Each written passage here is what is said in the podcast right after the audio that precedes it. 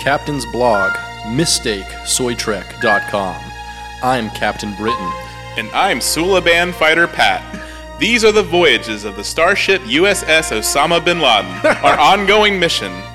To explore new Trek episodes, to seek out old Trek, both cringe and based, and to boldly go where everyone's holes are still sore.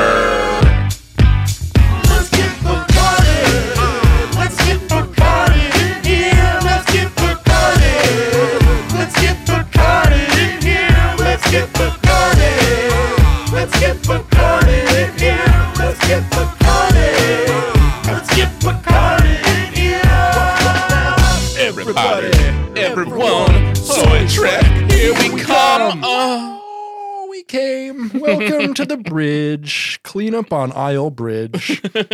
This is Soy Trek, the show where two Trekkies ask themselves, is today a good day to die? Yes. Always. I wish. Always yes. It's my prayer every morning. Painlessly, peacefully.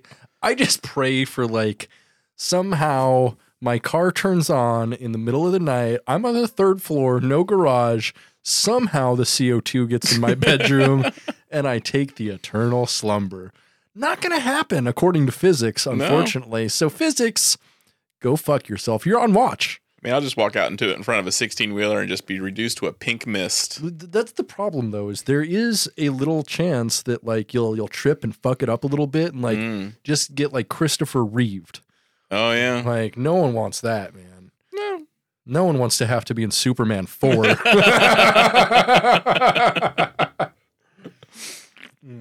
or Superman 3, too. Which one was the one where he... Both of them sucked. Yeah. 4 was actually worse than 3, because 4 was the Golden Globus one that Cannon made. Oh, yeah. That is just what is happening? Is that the one with the nuclear Superman? The evil one? Yeah, and then 3 is the one with fucking Richard Pryor. Yeah, which is just he doesn't make any sense in that film. No, it's two entirely different films.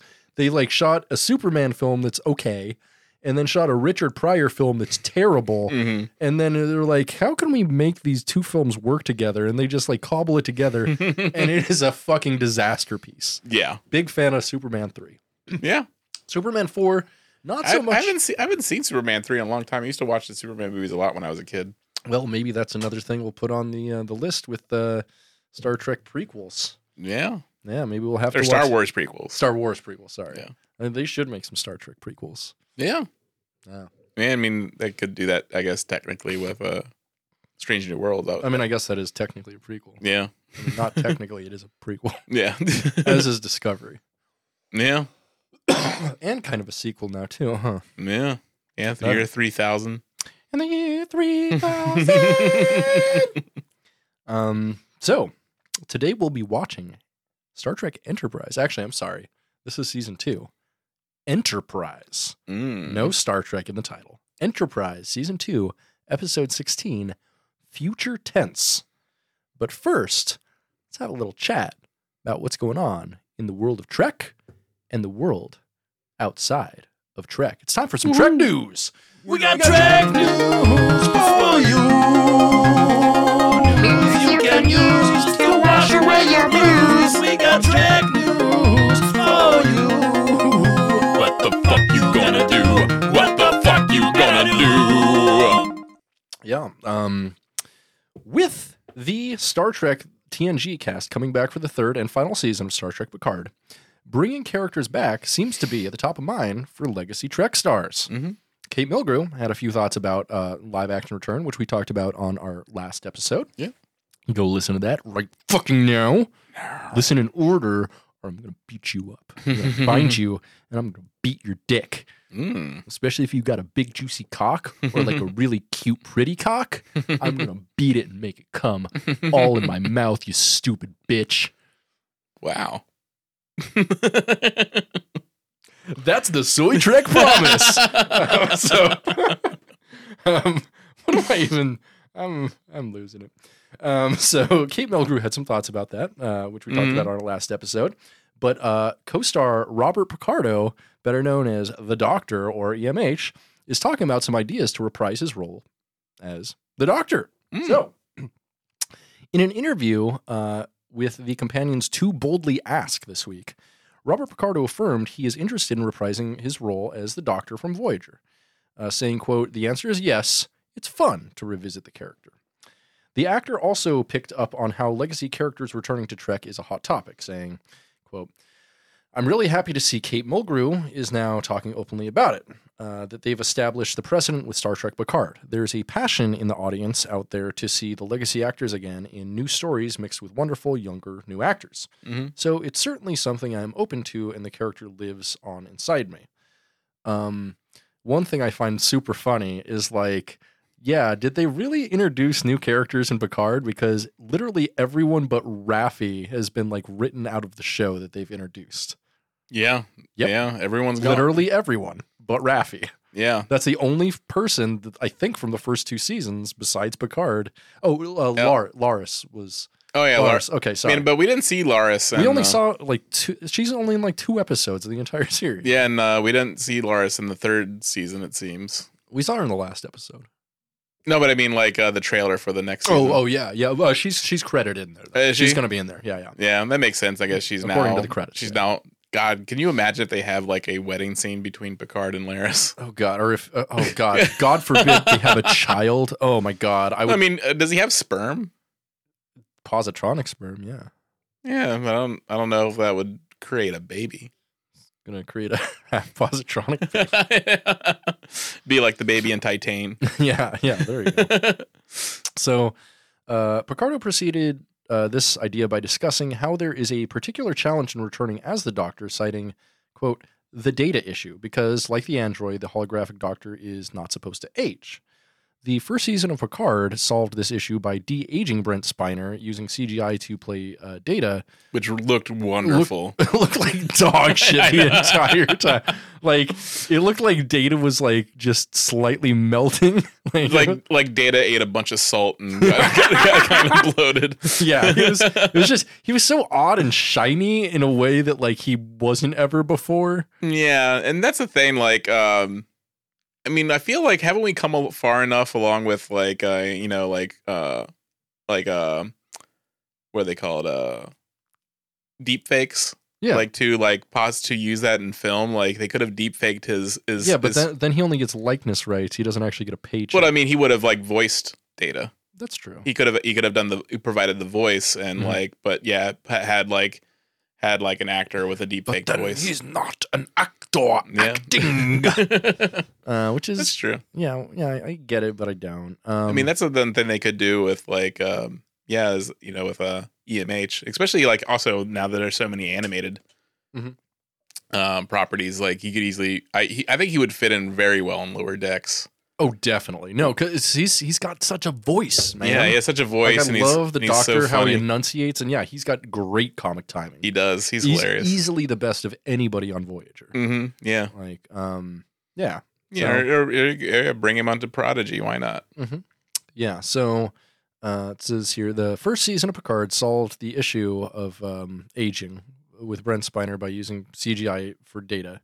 Although season 3 of Picard sees his return as Lore and is foregoing that trick, just having old fat Lore, which is like, okay. Yeah, whatever. Like, man, why not? I mean, he's positronic, I guess. I mean, does he eat? Can he get? I don't know.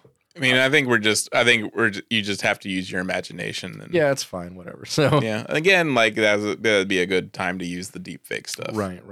Yeah. So Picardo noted that one solution to this is to play a different character, which Brent Spiner also did in the first two seasons of Picard, playing two different members of the Soong family.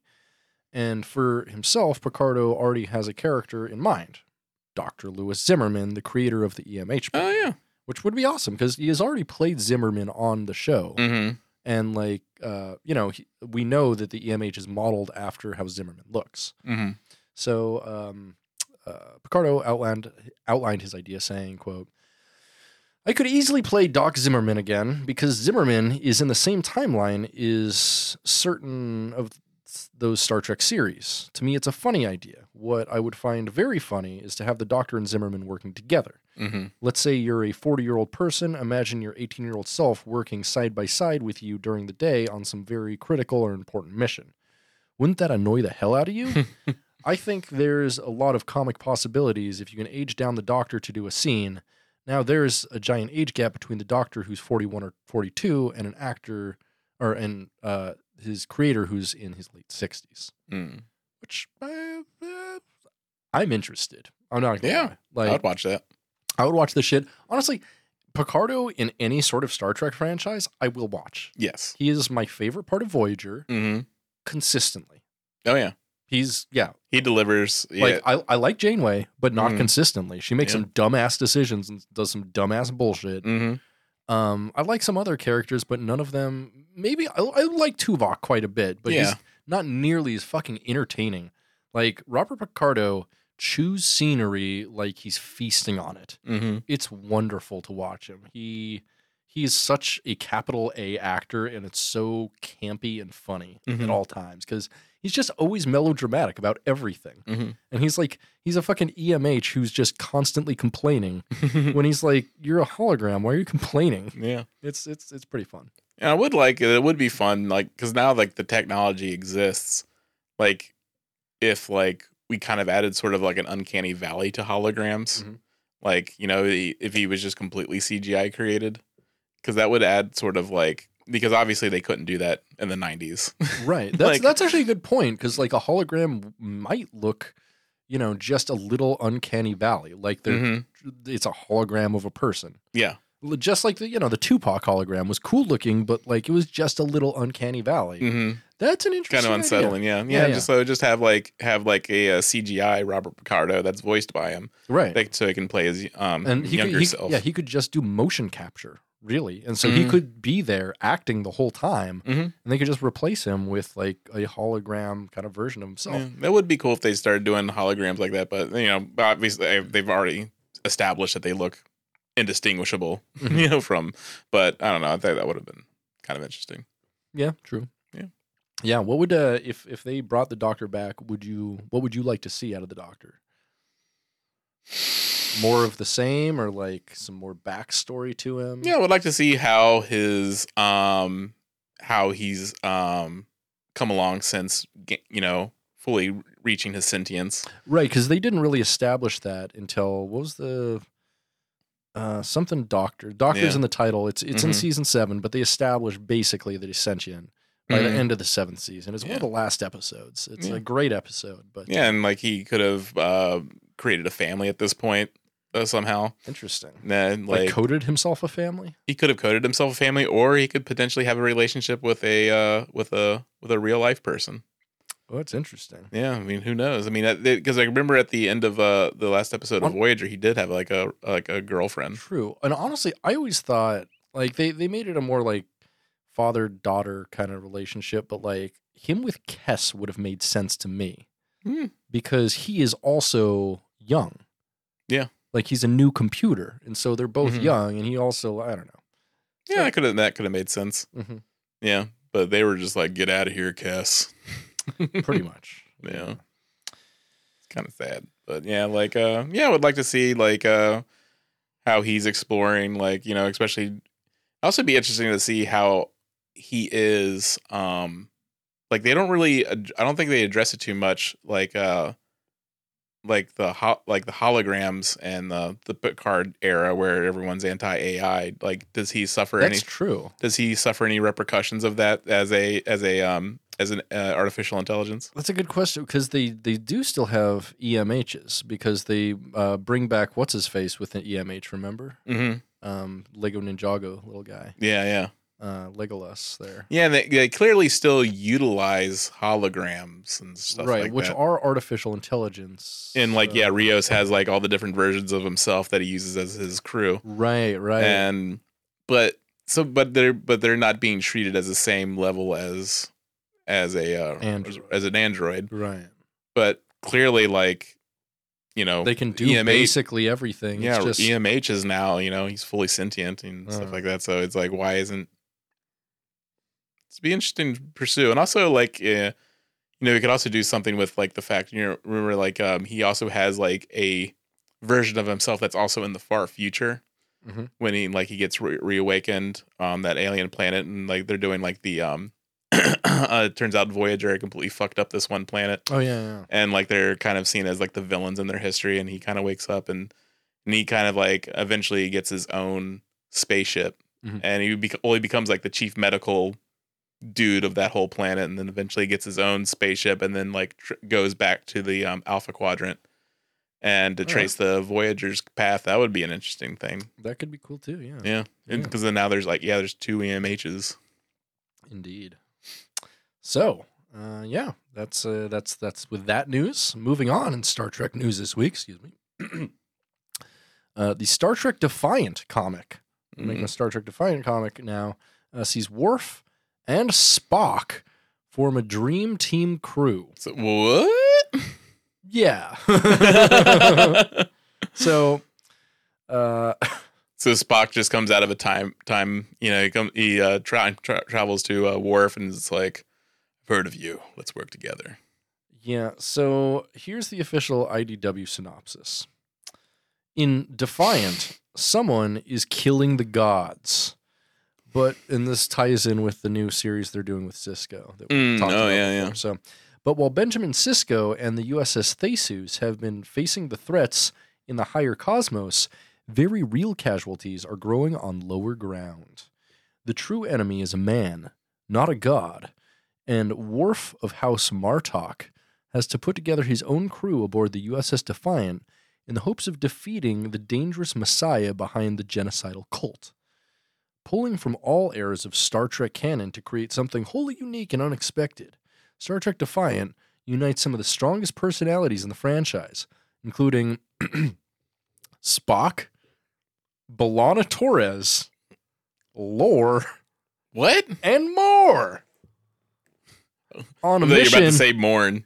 No, that would be amazing.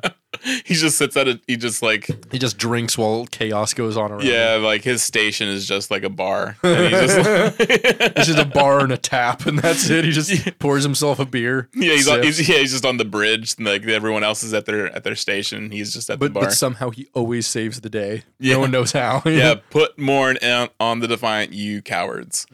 That's what we want to see. Yeah, honestly, it is cowardice to them not bring Morn back. I mean, mm-hmm. Morn didn't die. No. Because he faked his death. That's right. With a gold thing or the latinum that he had in his belly. That he ate or whatever. Yeah, like, but yeah, that's weird. So like, how does it talk about how he's able to recruit all these people? How he's able to recruit the Lore and Spock on it? I don't know. It didn't say that in the synopsis. Interesting. Maybe Spock's a hologram. Because the other people kind of make sense as they exist during this time. That could make sense. Yeah. So that one comes out in March of 2023. Yeah, maybe I'll go pick it up. Why not? Do you even read Star Trek comics? No. Yeah, me neither. This is a great cover though. Look at that. Isn't that good? That's kind of like that's a really great drawing of Worf. It's very psychedelic too. It's like he's having. He's like, it's got like psychedelic bat lifts kind of on the side, like pink bat lifts and shit. It's dope as hell. Actually, he's having a really fun mushroom trip right there. Oh yeah, yeah. I wonder. He's like, I think I replicated the wrong kind of mushrooms. What kind of drugs do you think Klingons are into? I kind of assume. Besides, definitely poppers. Yes, because I mean, you got to fit 2 dicks in. Oh yeah, you gotta loosen up damn hole. Get some of that rush. Get 2 bottles. I imagine it is some sort of like PCP type equivalent, just to get them all like fucking excited for like. They definitely all roid. I mean, they're all cycling. Oh yeah, they're all cycling, and I can see them also because they have like this like intense warrior culture. Maybe something like some sort of like because you've seen The Northman, right? I love The Northman. Yeah, that shit's really good. Yeah, and like really they're just taking some like sort of mushroom trips in a cave. And yeah, a lot of people didn't like it, but I was fascinated by the film. I liked it a lot. It was really good. I mean, if you go in understanding, like it is just an atmospheric film. Like there is a story that happens, but like really everything happens in the like. It's just such beautiful cinematography. Mm-hmm. And Attila's just a tale that's just like fucked up, and it's great. I love it. Yeah, I like it when he's having like the mind battles. Like he's like just like it's got fucking Bjork being a fucking crazy witch. Yeah, fucking Bjork in anything rules, especially if she's a fucking crazy mountain witch. Yeah, shit was wild, super wild. Yeah, yeah. Go see the Northman, but yeah, like yeah, the Vikings were just having like you know, little mushroom trips and like seeing their gods and yeah, and all that weird shit. So I'm assuming like Klingons probably just do the same. You know, have like intense spiritual journeys where they fight the parts of themselves they don't like. Okay. Yeah. I mean, I can see them definitely doing like, like the ayahuasca type stuff or spirit animal type stuff, like doing deep, like bro stuff where they go into a sweat lodge together. Yeah. And, like, see some crazy shit and like meet their ancestors. That's how they were able to kill their own gods. Yeah. I guess that makes sense. Yeah. You know what? That makes sense. Like ego death is a great way to kill God. Yeah. And that's how they have the ego that they, they just had like a journey where they just went and met their gods on a precipice when they're just killed the fuck out of them with a batleth. Like that's cool as fuck. That's cool as hell, yeah. So that's all of our Trek news for the week. Wasn't a super eventful week in Trek news, but some stuff happening. So moving on to real news. Oh boy. This week online on Twitter. Twitter's big news now. They took the rails off. We talked about last week. Yeah. Elon Musk took over Twitter. Yeah. And he pretty much just like said, hey, we're going to just stop censoring Twitter. Mm-hmm. And he did. And so there's like no real fact checking. A lot of people saying the N-word now. Yeah. But some people are figuring out ways to like make a point out of that. Mm-hmm. My favorite one so far being none other than one of my favorite comedians and comic thinkers, Mr. Tim Heidecker. I saw that. Yeah, that was good. So he put out a tweet a couple days ago, November 1st, and he said, here's the tweet. He says, here's what we know. 1, Trump is dead, died badly. 2, Elon Musk has suppressed this news. Or has he? And 3, Donald Trump Jr., is now just plain Donald Trump. Please like and share. Can you imagine if that happens if you're a junior and then like the person you're named after dies and then you just assume like you just become the only one? That's weird, right? That makes sense, I guess. I mean, I guess, but he was still named Junior. It's like you are the third, now you're Junior. Yeah, oh man, I hate that. That'd be so much to keep track of. But so this had more than 10,000 retweets. Like over 100,000 likes, and it went completely viral with over 100,000 tweets containing the hashtag Trump is dead. And I totally forgot to dust off an old tweet I made a couple years ago, of like where I made a fake Ben Garrison comic of like mix the when the basketball player died. Kobe. Yeah, Kobe. Like Ben Garrison made a comic of like of Kobe's face with like a basketball crying, basketball tears. and like it's amazing. What does that even mean? It's I don't know. It's amazing, but yeah, I photoshopped Trump's face, a drawing, Ben Garrison drawing of Trump over Kobe's face, and like and then the Donald Trump memorial. I should have dusted that off. Yeah, that's good. Yeah. Make a good Donald Trump memorial. Yeah. So yeah, definitely go ahead, tweet out that hashtag. That's a good thing to do. Yeah. Yeah, like spread funny disinformation like that. Yeah. Like Twitter is a fucking it's always been kind of a joke, but there's always been a serious element to it. Now it's a complete joke. Oh yeah. Like nothing matters anymore. God is dead. And just like the Klingons, kill our gods. Yeah, just have ego death and fight your god on a precipice. Absolutely. Yeah, I mean that's the thing. Like, yeah, selling the verifications for $8, like, and so it's like anime Hitler 1488 is going to have like a verification now, and that'll be somehow a source. Anime Hitler, to be fair, 1488 is a important public figure. That's one. Yeah, yeah, make sure we need to get them verified. And that's kind of what we saw that was going to happen, where he was, you know, he was going to try to have a profit motive for, you know, this, and it's going to be like, you know, handing out verification badges to just random anyone who wants it, and trying to get like a monthly subscription to something that you really don't get anything out of. And really, like, the people who post are the creators of the content that make Twitter valuable in the first place. Right. And it's, so it's like, hilarious. And so it's so funny watching this in real time, because everyone knew that Twitter was never profitable in the first place. Yeah. They've always lost money. Yeah. And so he buys this company of leveraging stock that is, you know, taken a shit since he did that. And so his money's worth less. His stock is worth less. Yeah. And so he has to, like, you know, leverage other things, get outside investors. A guy from Saudi Arabia is now like a 4 or 5% owner of Twitter, which is great. Great. That's going to be good stuff happening there. Yeah. Because, like, I wonder if he's trying to implement things to make it seem more valuable when he does potentially, like, pass it on to someone else. He's going to try to offload it sooner rather than later. But the funny thing is, no one with that kind of money is going to want to buy it. No. What's the point of buying Twitter? Yeah. There's no point.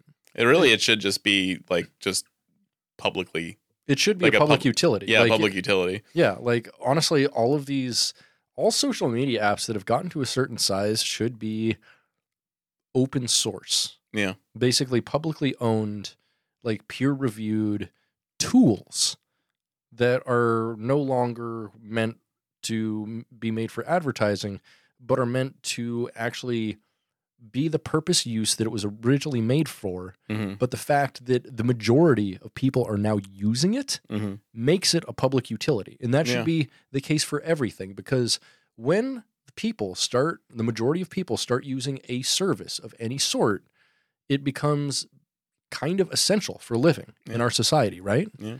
And so you see things that used to be luxuries that are now just considered public utilities. Mm. You know, running water used to be a luxury, public utility. Electricity used to be a fucking luxury, utility.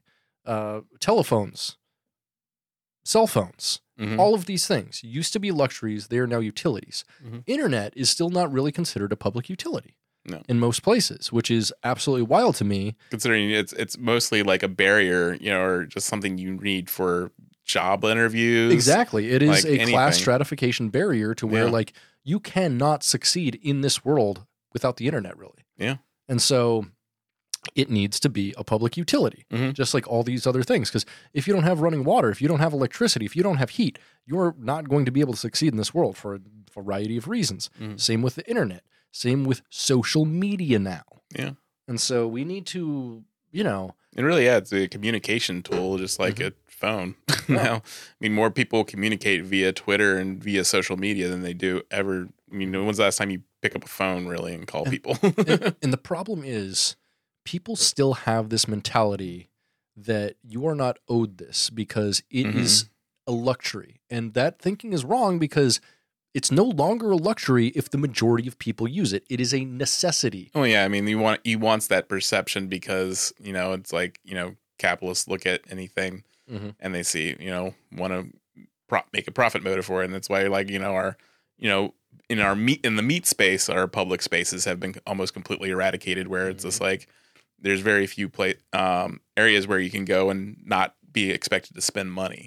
Absolutely. And like, and have like public meeting places. Mm-hmm. And so, you know, that's entirely moved online. And now it's just like, well, you know, there's this like this, you know, Twitter where people communicate, share ideas, and sort of like replace, you know, the public square. And now it's just like, well, I gotta make money off it somehow. Now the public square is privately owned. Yeah. Like, now if you want that soapbox in the public square, it's not, you know, every hour you have to come and just sign up and it's a public thing. Mm-hmm. It's, you have to pay for it. Yeah. It's a pay to play. Yeah.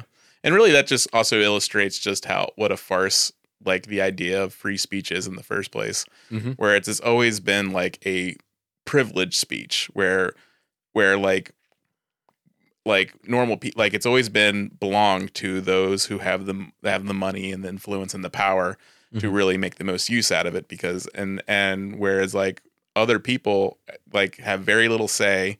Mm-hmm. And when it comes to terms of like their job, their housing, and just like the date and just like voicing their will and an opinion, mm-hmm. and have it being taken seriously or considered at all. And, you know, just like, you know, mostly it's just like disregarded outright. And absolutely. Yeah. I mean, what, like, free speech has always been a privileged mm-hmm. thing.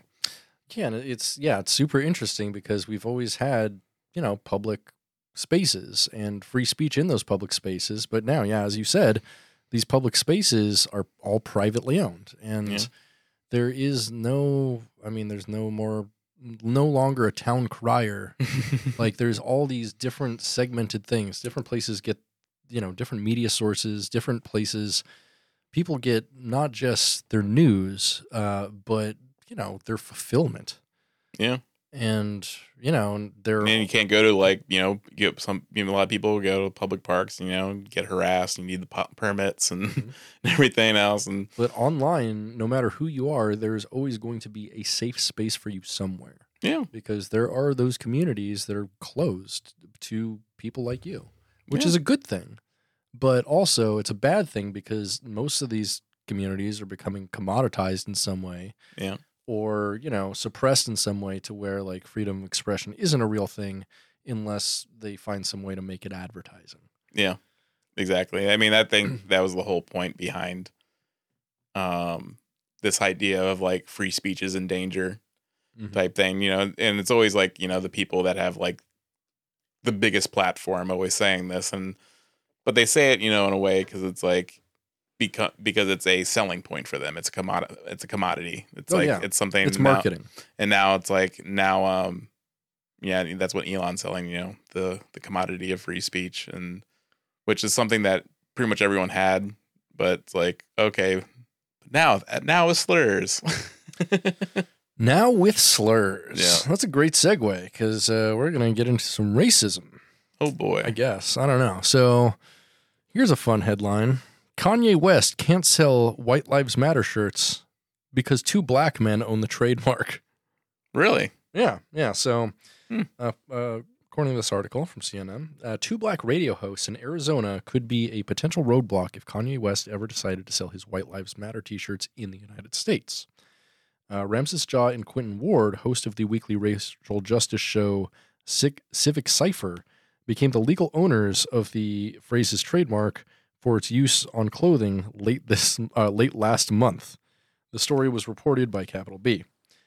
Taking ownership of the trademark for the phrase White Lives Matter was a difficult decision for the host, they said, but they agreed to do it, quote, once it was clear that someone stood to gain significant profit from it, because as you've seen, even though West says some really hurtful, decisive, and sometimes crazy things, he has a bit of a zealot following, and every time he releases something, it sells out. Yeah, who is still, like, all about Kanye right now?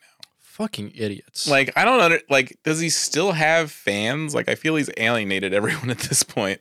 He still does have some fans, and, like, a lot of people are just like the people who have always been with him because maybe they liked his music a little bit, but they liked him because he's a contrarian, and, you know, he's pro-Trump.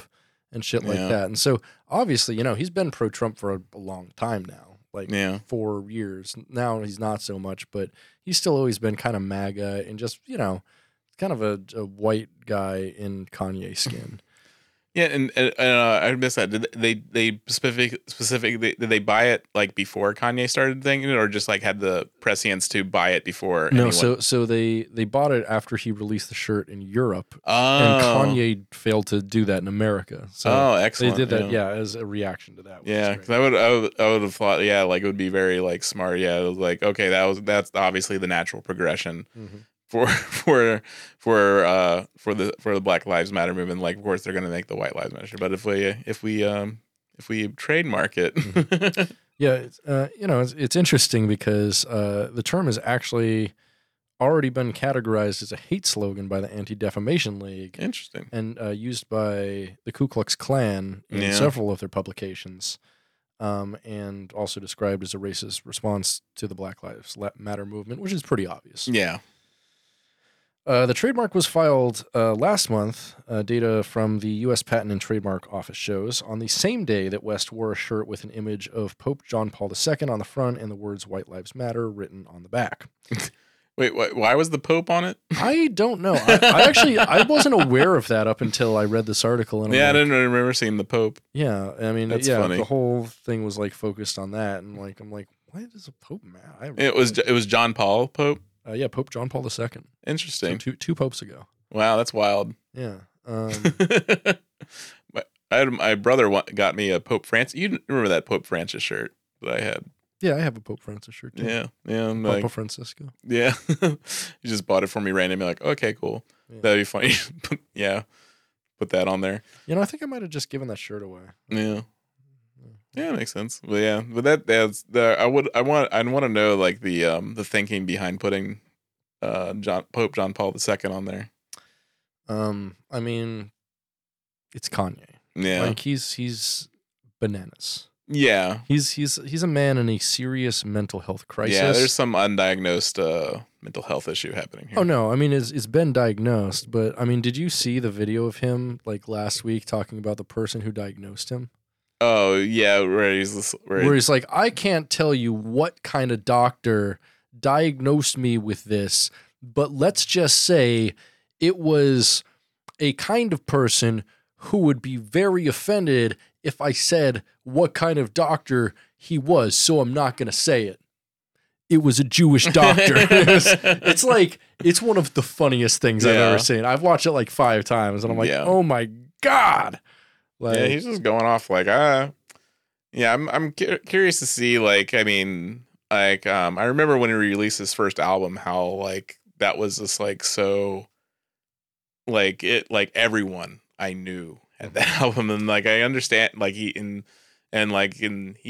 like, earn, like, his, like, you know, his success, like, yeah, with his music. He was a revolutionary producer at the time, and, like, you know, his early albums have some really good, and even some of his later albums have some really good verses on it and really good songs here and there. Yeah, and now he's just, like, completely lost his mind. Oh, yeah, and his music has sucked for quite a while now. Like, his gospel stuff is garbaggio. Yeah, I kind of feel that's, like, kind of like the trajectory for people who just become too famous and become too, like, insulated from, like, the normal world where they've just, like, you know, they've become completely consumed by this idea of themselves as like, you know, they get into this echo chamber where they're constantly being told that what a genius they are, and then that's just sort of like balloons into like a bigger narcissistic personality disorder, and just become completely delusional. And I just feel like he just went completely that direction. Right. And there's several ways that can go. I think like some people do get that famous and get into that echo chamber and like get super weird, but like do end up like kind of okay and benevolent. When I think about that, I don't think it happens to everyone, but I think it does. Like I always think about it can go 2 ways. You can either go like the Kanye way or like the Corey Feldman way. Like Corey Feldman is like weird and obviously he's got a lot of mental problems. Mm-hmm. But like every time I see him, I get a good laugh and he's like funny and still doing okay-ish. Yeah. Whereas Kanye has just gone completely off the deep end and he's just like turning into a villain. Yeah. And he's always kind of been a contrarian, but at this point he's actually like becoming villainous and spreading some really bad shit and like helping influence people to accept that shit, which is not okay at all. Yeah, I mean, he's definitely like, yeah, I mean, the things he says, like, I don't know how anyone can really like justify still like, you know, calling like, a fan. I've been saying this for 4 years now, because it's been 4 years now since he was doing an interview with somebody and he said slavery was a choice. Yeah. And I was just like, okay, I'm done with Kanye. Yeah. Kanye is a fucking idiot. Yeah. Like you can't come back from how can you believe that enough to say it? I mean, it's like kind of like when you say like, when, you know, dudes are watching like a MMA fight and like, oh, I would have done this to kick his ass. That's one thing. But like saying slavery, but just like him thinking that's like, rewriting history in a bad, really racist way. Oh yeah, well he thinks like, well, I wouldn't have been a slave, right? I would have, you know, yeah. Just like saying like, you know, just like when guys say like, oh, I kicked his ass, you know, if I was there, I would have been. It's like Mark Wahlberg's thing, how his tweet about how if he was on the plane, 9/11 wouldn't have happened. Yeah, it's the same thing. Yeah, it's the same shit where it's like, well, okay, well, yeah, you have the historical context and like and everything to realize like what was going on. It's just like, but during that time, you know? Yeah, Mark Wahlberg, you really think you're going to stop the CIA? Oh, Mark Wahlberg. You're going to stop George W. Bush from achieving his dreams? Come on, Mark. Yeah, like get real. You and your funky bunch couldn't achieve that. Sorry, buddy. Yeah, they would have actually neutralized Mark Wahlberg before he even got on the plane. They would have been like, all right, they're just going through like, sir, we've neutralized Mark Wahlberg. Yeah. And the funky bunch. Yeah, they're just like looking at the passenger list, and I'm like, we can't let Mark Wahlberg on there. He's too funky. He's too funky. And then like they just like give him a little syringe and stage it like a heart attack that he had in the airport bathroom. No, and they could just inject him with like too many steroids, and everyone would be like, yeah. Well, that makes sense. Like, it's Mark fucking Wahlberg. Of course, he was roided out of his mind. Yeah. And you don't own a burger chain and look like that unless you're fucking roided. Mm-hmm. But yeah, another guy that's like really just on his own fart fumes there. But yeah, also almost killed a man in 1989. Yeah, I think he actually made the guy lose an eye. Yeah, a Vietnamese guy, I think, and he did it just for racist reasons. Yep, yeah, Mark Wahlberg's a piece of shit. Yeah, he did finally apologize like 33 years later. Though. Oh, cool, thanks. You know that. You know, it's just like, yeah, that guy. He apologized like 3 years ago or some shit. Yeah, what an amazing dude. Yeah, well now he's like in his Catholic phase. Yeah, now that the guy's probably like just about to die, he probably goes to his deathbed. He's like, you know, I have been blind for 30. Oh, do you remember me? How do you not remember? Yeah, okay. Yeah. Oof. Yeah. Big oof. Oof. Yeah. But yeah, we should just like abolish celebrity. I agree with that. Like no one should have a blue check mark on Twitter. No, they got them all away. Yeah. Straight up. Like I don't. Yeah. Like if someone. Yeah, like they can just be on their own merit. And obviously, you know, there's going to be other accounts that pretend to be people. Matt Walsh was bitching about that on the Elon's initial post where he's just like, what about these people who are routinely have imposters of them and have people saying things like he's all concerned, like people are gonna say things impersonating him, you know, as Matt Walsh. Like Matt Walsh has said some really fucked up shit. Yeah, it's right? Just like that's just like that he just does not address, like, you know, just like the things about like the child age of consent stuff that he said. Yeah. So it's just like, okay, well, you're worried about someone saying other things like as opposing as you as when you just said all this other. Yeah, but he doesn't really acknowledge this. If you're interested in knowing more about Matt Walsh and what a terrible, terrible bastard he is, I'd highly recommend checking out Jesse Gender's videos on it on YouTube. They have, like, I don't know, she has like probably 5 videos on him. Oh, nice. Each of which are like 2 hours long or more. Holy shit! Yeah, there's tons of content. It's great. But yeah, for sure. Well, that's all the news for the week. Do you want to get into our random episode that we watched this week? Yeah. Our older episode. So last week we chose a random episode number between 820 and 1. And the number we got to was 670. Which guess what kind of Trek that was? Enterprise. Episode of Enterprise, baby. Enterprise, yeah. Enterprise, yeah. Enterprise, yeah. Enterprise, yeah. Hey, we got Enterprise, Season 2, Episode 16, Future Tense, released on February 19th, 2003.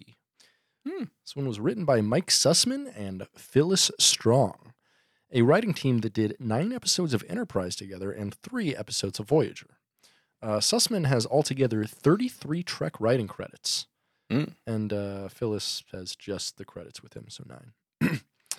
This one was directed by James Whitmore Jr., He also did one other episode of Enterprise and a ton of TV, including 24, X-Files, Roswell, NCIS, and Buffy the Vampire Slayer. It's interesting that he did 24, because I think we went into a chat about the Sula ban. Yeah, we did. Yeah. We definitely did. We'll talk about it. So, you ready to get right into space? Yeah. We open on the Enterprise finding a shipwreck adrift in deep space. Scans indicate no life signs inside, but T'Pol says that its hull seems to be scattering Enterprise's sensors. Reed then says that he can't read any weapon signatures, indicating that the ship may have been disabled in an accident. Captain Archer orders the vessel to be brought into Launch Bay 2. In the bay, neither Reed nor Archer can see anything that makes sense about its design, but T'Pol finds a hatch that's fused shut. Using their weapons, they open the hatch, where an Archer finds a long-dead corpse. T'Pol confirms that the corpse is human. Cut to credits. 2:43. We need to talk about a lot of this here. So they find this weird, ancient, mysterious ship of unknown origin, and they're just like, hey, let's take all of the senior bridge crew and the captain and, like, explore it. It could be a bomb. It probably is a bomb, and it's weird that it's not a bomb. Yeah, and it's also interesting, like, because they make, they do a whole thing where, they have the decontamination chambers. True, and, and stuff like that. And what do you think you do when you bring, like, an alien spaceship onto your ship that's filled with its own air and everything else, and then just go head first into it? Without thinking. They only had 2 minutes and 45 seconds for the cold open, all right? That's true. You can't do a lot of precautions in 2 minutes and 45 seconds. Yeah, you can't be like, well, maybe we should make sure this isn't like, it's its own containment unit where... It would have been a very quick safety montage. That's all I'm saying. Yeah. It's like, and you don't put a montage in the cold open. Yeah, and you have no idea. Like, they couldn't... Their scanners couldn't penetrate the hull, right? Mm-hmm. And so it's like, oh, they were like scattering the scanners. It could have been filled with incredibly dangerous radiation. Mm-hmm. There could have been a radiation leak inside, and like when Archer opens the hatch, he could have just been blasted. It could have just been full of space mummy curses. Yeah, mummy curses. We don't know what's going on there. Or even like evil space mummies that are like reanimated. Yeah, he could have gotten bit by a space mummy. Dude. I've been bitten by a space mummy or two, if you know what I mean. I've paid a couple people to be space mummies and bite me, if you know what I mean. Oh, hell yeah. What floats your boat? Yeah, sex work is real work, brother. Yeah. Space mummy work is real work. So sorry. Back to the credits here. It's been a long road getting from there to here. It's been a long and my town is finally. So we need to talk about this theme. I love this theme. Me too. This theme fucks my ass so hard. I know, and my prostate jizzes all over it. I know it's a joke on how bad it is, but it grows on you. It does. It grows like anal warts, brother. It's amazing. Yeah, like, it's like I sing it to myself all the time. Yeah, like whenever, honestly, like it's one of those things that like triggers my memory. Whenever I see like the word road, I'm just like, road. Like there's in like, oh God, or even some other songs that have nothing to do with this, like "Life Is a Highway." Yeah, I wanna ride it all night long. Long road. Yeah, I was like, it's been a long road, and I'm getting from there to here. Life is a long road. No, I wanna get from there to here.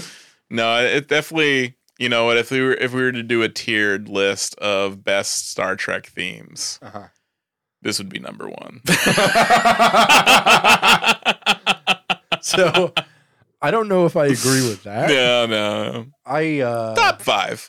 Yeah, it is top five. Yeah. Honestly, it is top five. I actually like Enterprise's theme probably more than TOS's theme. Oh yeah, definitely. Yeah. Like, the TOS theme is obviously iconic, but, you know. Yeah, but, like, I mean, the two Dennis McCarthys and the Jerry Goldsmith are the best, obviously, especially the fucking TNG. You can't beat TNG. But I don't, this song fucking fucks, dude. And it's like, I mean, people are like, oh, it sucks. I'm like, do you know what it could have been? Do you know what fucking Rick Berman tried to get the rights to? U2's Beautiful Day. No. But it was too expensive. Thank fucking God. Yeah. That's a, like, that's Christ. A fucking cell phone commercial song. It's like, I was like, oh God, imagine like that. Like, ugh, no, that would have, if they would have done that, I think this show would have tanked in the first season. Rightfully so. Oh yeah.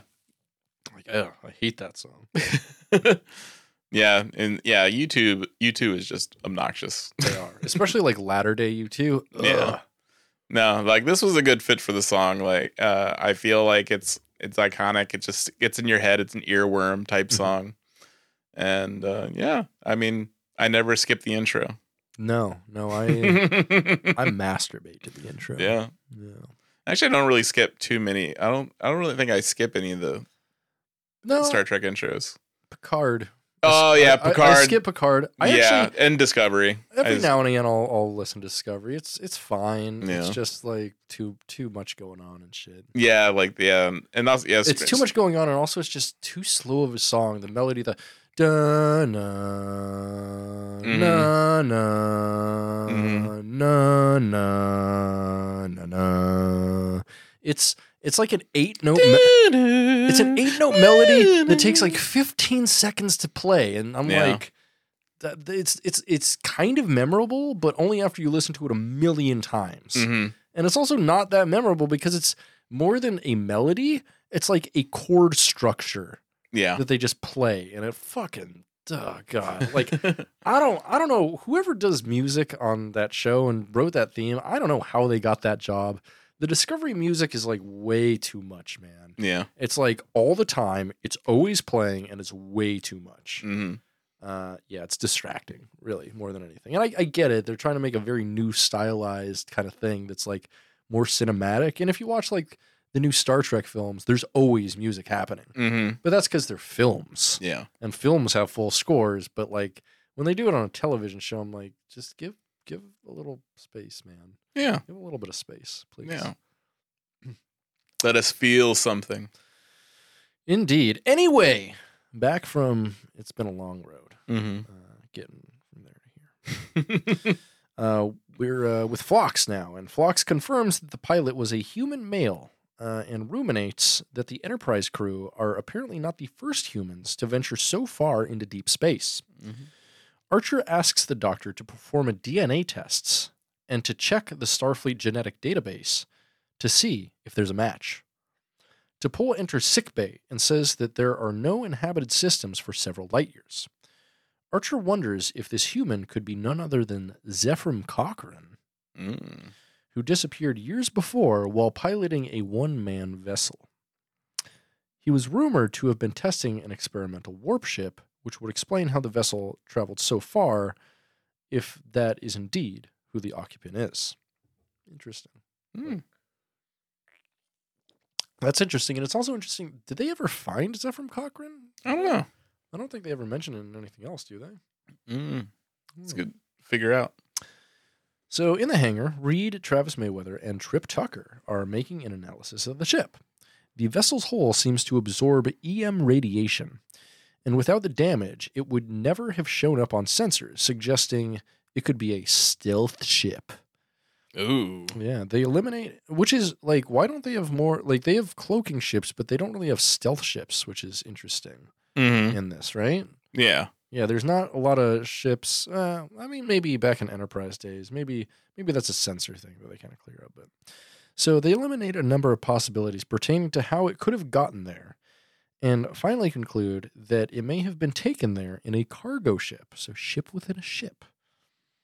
Tucker also realizes... I remember they found him in TOS. Did they? Yeah. What episode? I don't remember that at all.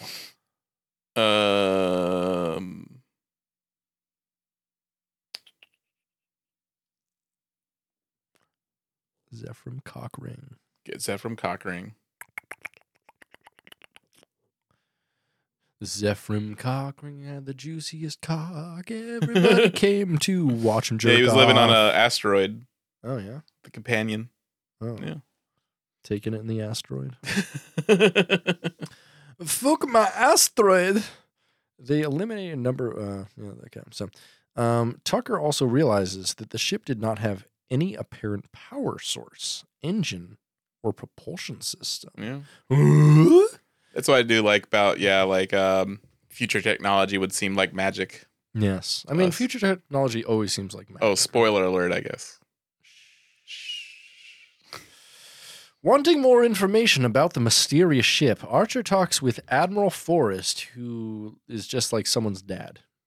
Yeah. He's just like a dude in a tie and a coat. Yeah, I don't like their outfits. It looks pretty bad. Yeah, I mean, I do like the Enterprise jumpsuits a lot. Mm-hmm. Like, I think they look pretty cool. Yeah, they're not bad. I mean, they're kind of military, but they're cool flight suits. Like, I own a flight suit very similar to that, but it's black. I like it. It's good stuff, yeah. So Admiral Forrest informs Archer that there have been no new missions to account for it, for the spacecraft. Forrest skeptically says it could be from the distant Vega colony and that he'll consult the Earth Cargo Authority for more information. Archer tells him his theory that the corpse may be that of Zefram Cochrane, and the Admiral says if so, this could be the solution to the greatest missing person mystery of the century. Whoa. What do you think is the greatest missing person mystery of this century? Obviously, D.B. Cooper? That was last. Yeah, D.B. Cooper, Amelia Earhart, Jimmy Hoffa. Emilio Estevez. Mm-hmm. Yeah, what happened to him? Yeah, but this century. What about this century? This century. 22 years.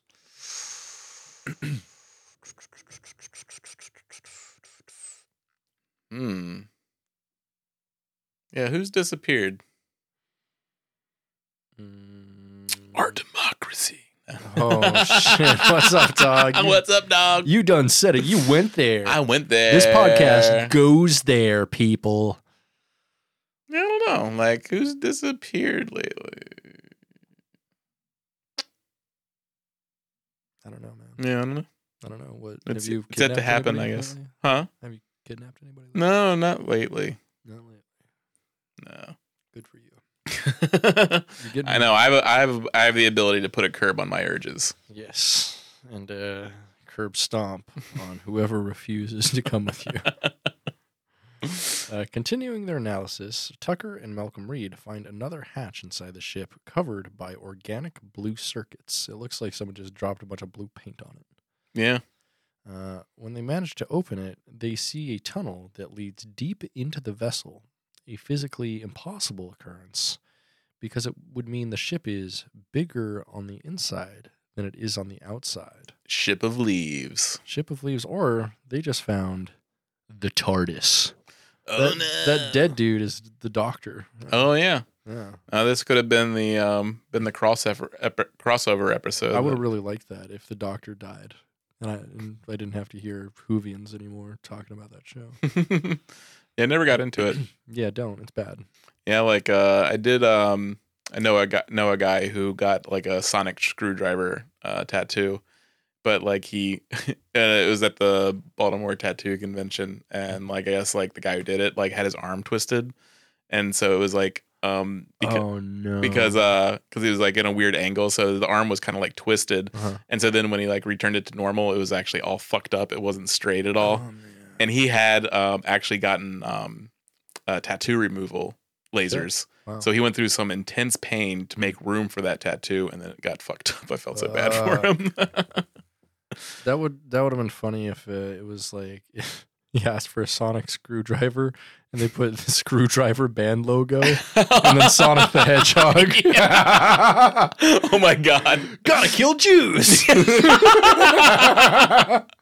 it's just like Sonic standing on top of the screwdriver band logo saying that in the speech bubble. Sonic, who like has like a Hitler mustache and a 1488 tattoo on his dick. God, that would be funny if it wasn't so awful.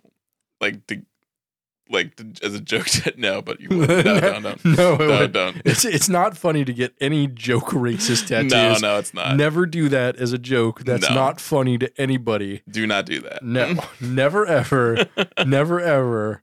Like ever, ever. Like Sonic, like getting hit and like having his cock ring fly off. Now that's a funny tattoo. Sonic pregnant. Yeah. Oh so, yeah. Sonic pregnant with George W. Bush's baby. That's a funny tattoo. That's a funny tattoo. That's a very good tattoo. Yes. Get that tattoo instead. Don't get the Screwdriver Band logo. If you don't know who they are they're a fucking evil band, evil racist band. They helped organize Rock Against Communism, which if you didn't know, it's all racist because anti-communists, guess what they are? Usually Nazis.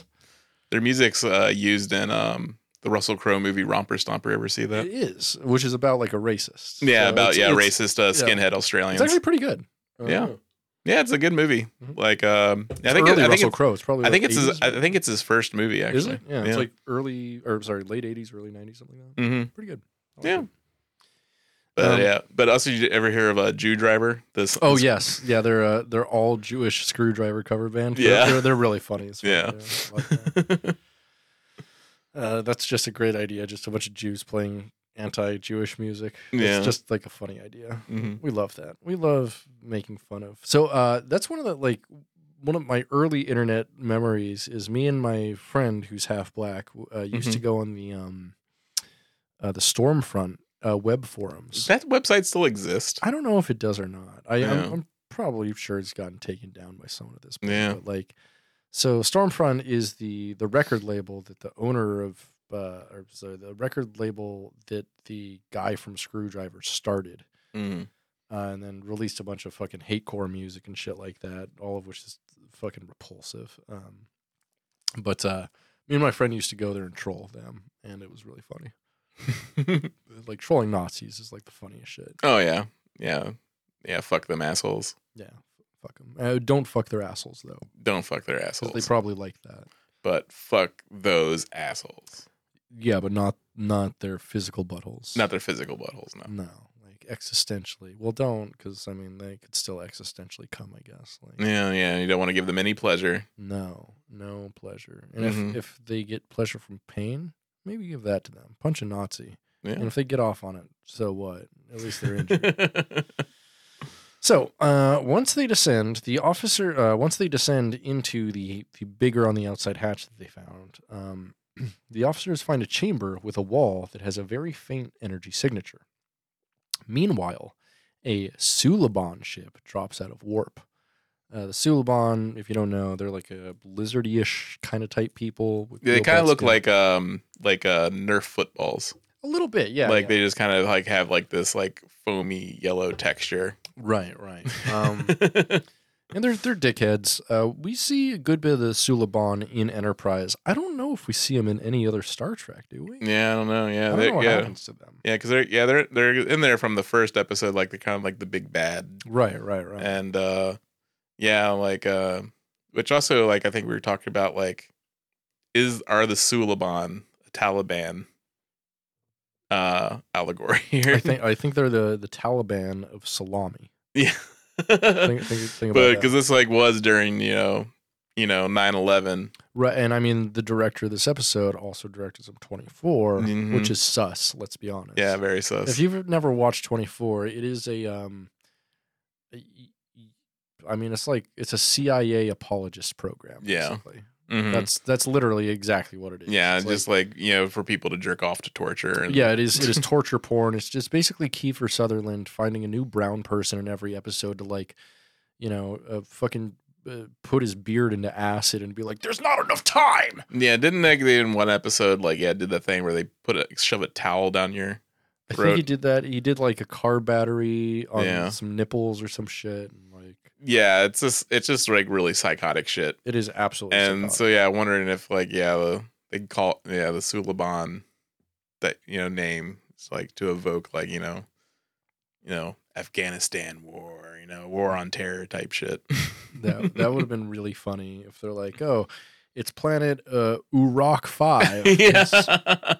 with their leader, Husseinian. Yeah, Tatum. Yeah. God, what was your favorite like super pro jingoistic like media that came out during that time? Because I became a neocon because of 9/11 for a brief period, so I was totally into that dumbass bullshit. I personally I loved 24 when it first came on. Like the first like 5 seasons I watched religiously. Mm-hmm. Like when they came on, what'd you like?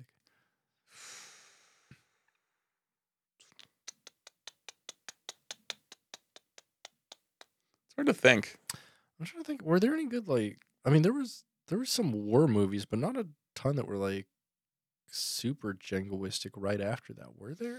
Yeah, I mean, there was like I remember like the South Park episode where Cartman takes on Osama bin Laden. Oh yeah, that was fun. yeah, it's hard to. I didn't get too big into 24 because like it was like I didn't like how it was like I was like. Oh, each episode's like in real time. Fuck that. I was just like, nah. Huh, okay. Yeah, I don't know. That kind of like didn't appeal to me. You know why Neelix doesn't like 24?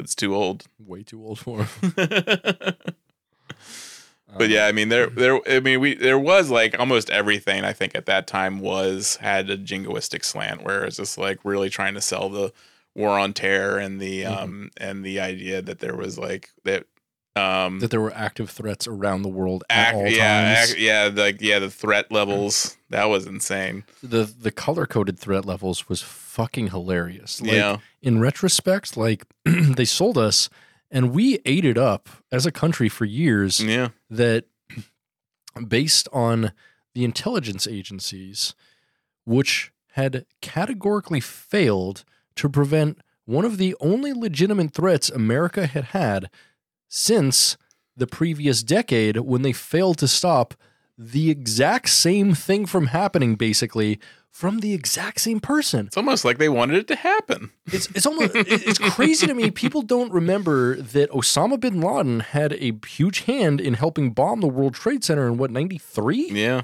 Like 8 years prior to doing it again, the same building. Oh, he had a do-over card. Like he was just he did, and he had help that time. The second time, he was just like, guys, that's not how I wanted it to go down. Can we just like maybe just do a redo? Mm-hmm. And they're just like, all right, we'll give you a second chance. Right.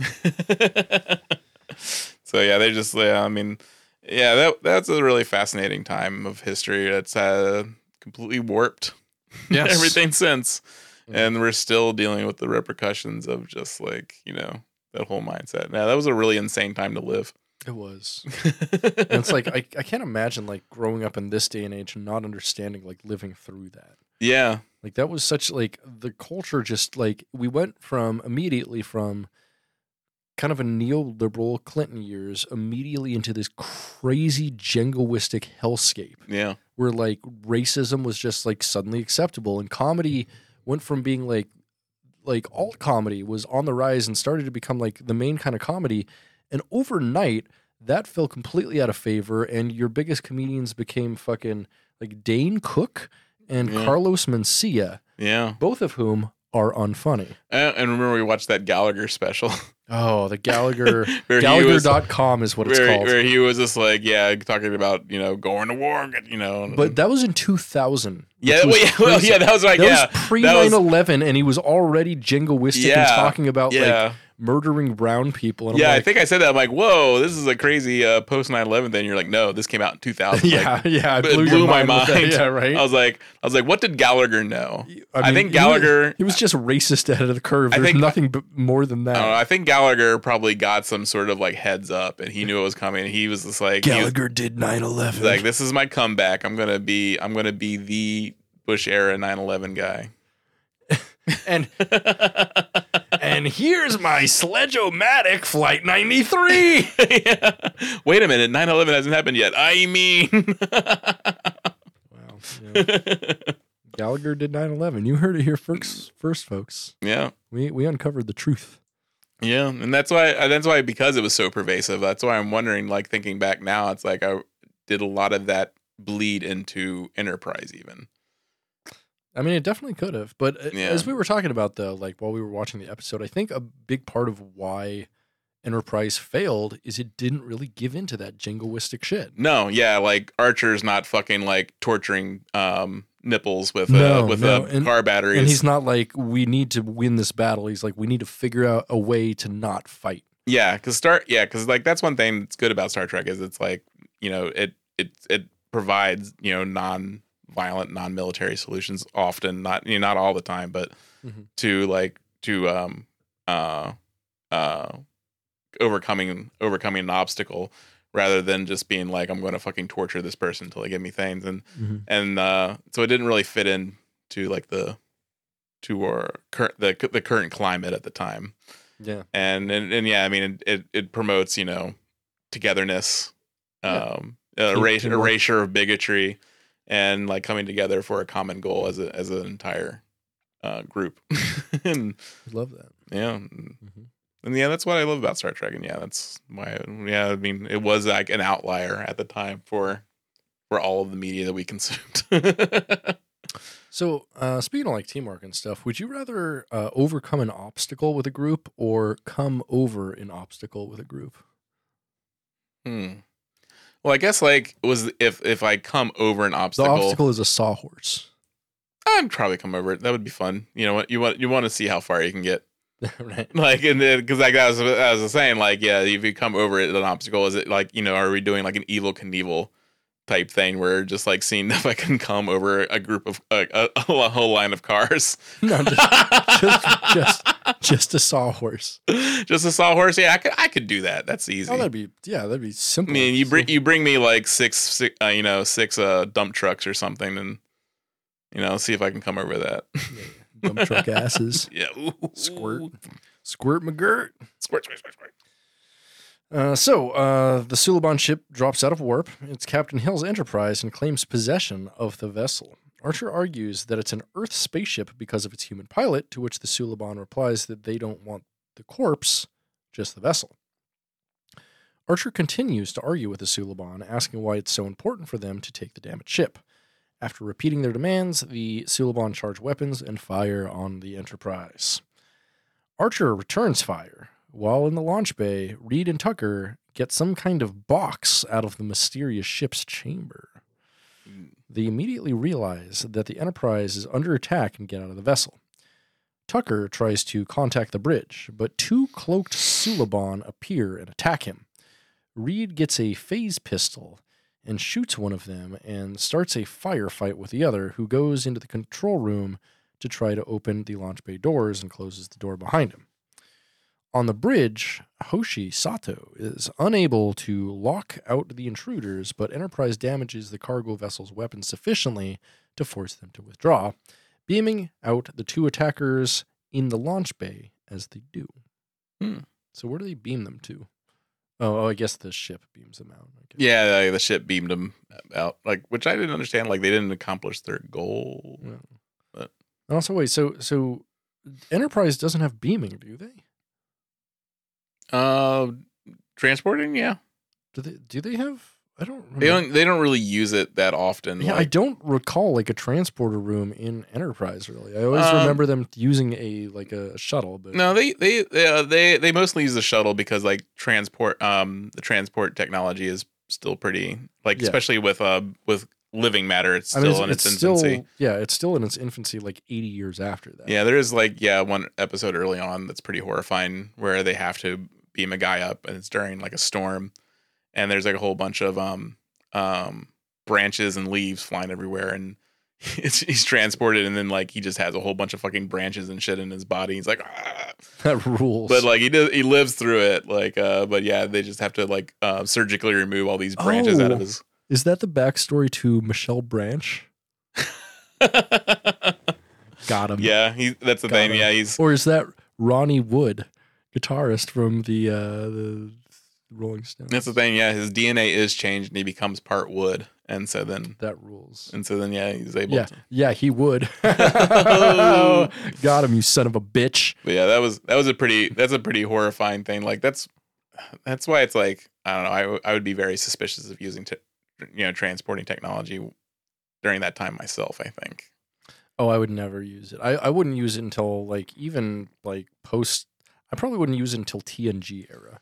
Like yeah, you saw what happened in fucking Star Trek motion picture. Yeah, like they've. Oh like, yeah. Oh God, what's left of them didn't survive long, Captain. It's like what the fuck. Mm-hmm. Like no.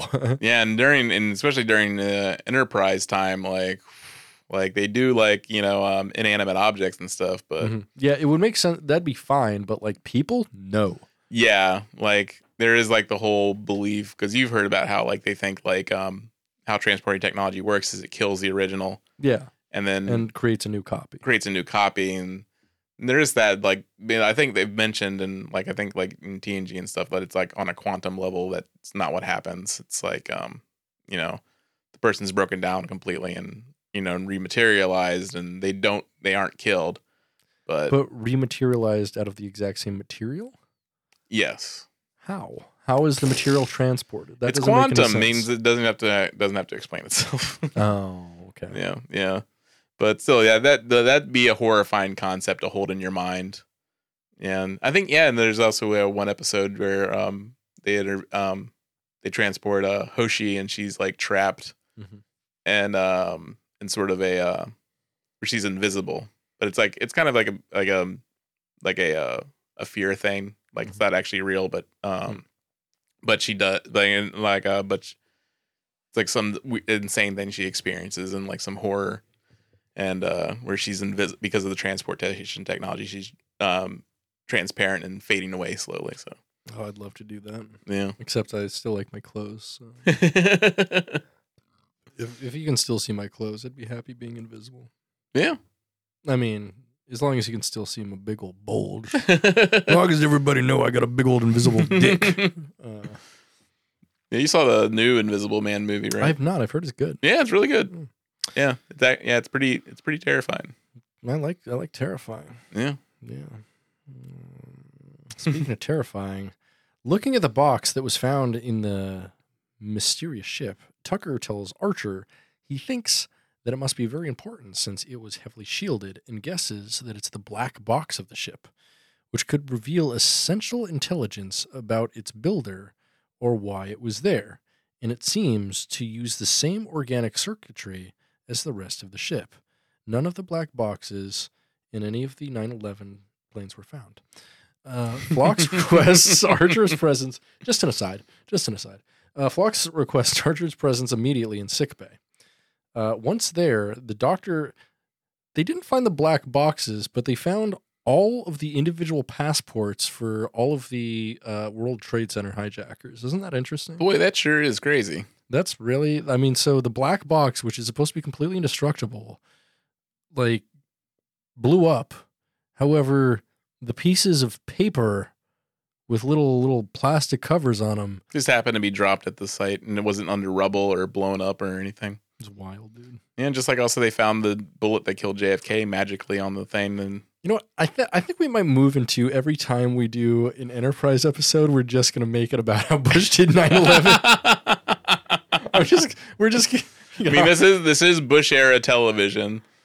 Yeah, so. Yeah, it is. Yeah, and so we have to look at it through that lens because, you know, everything is really informed by the culture around it. Yeah, that's why I was thinking, yeah, like the Suliban, they you know, tried to introduce some of those concepts, but didn't really like... What race do you think the Borg were then?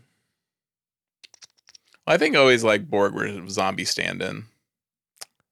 You mean Slavic? Yes, precisely. Yeah, I agree. Yes. Slobodan Milosevic, yes. that is the Borg Queen, so to speak. Mm-hmm. Yeah. So, okay, so,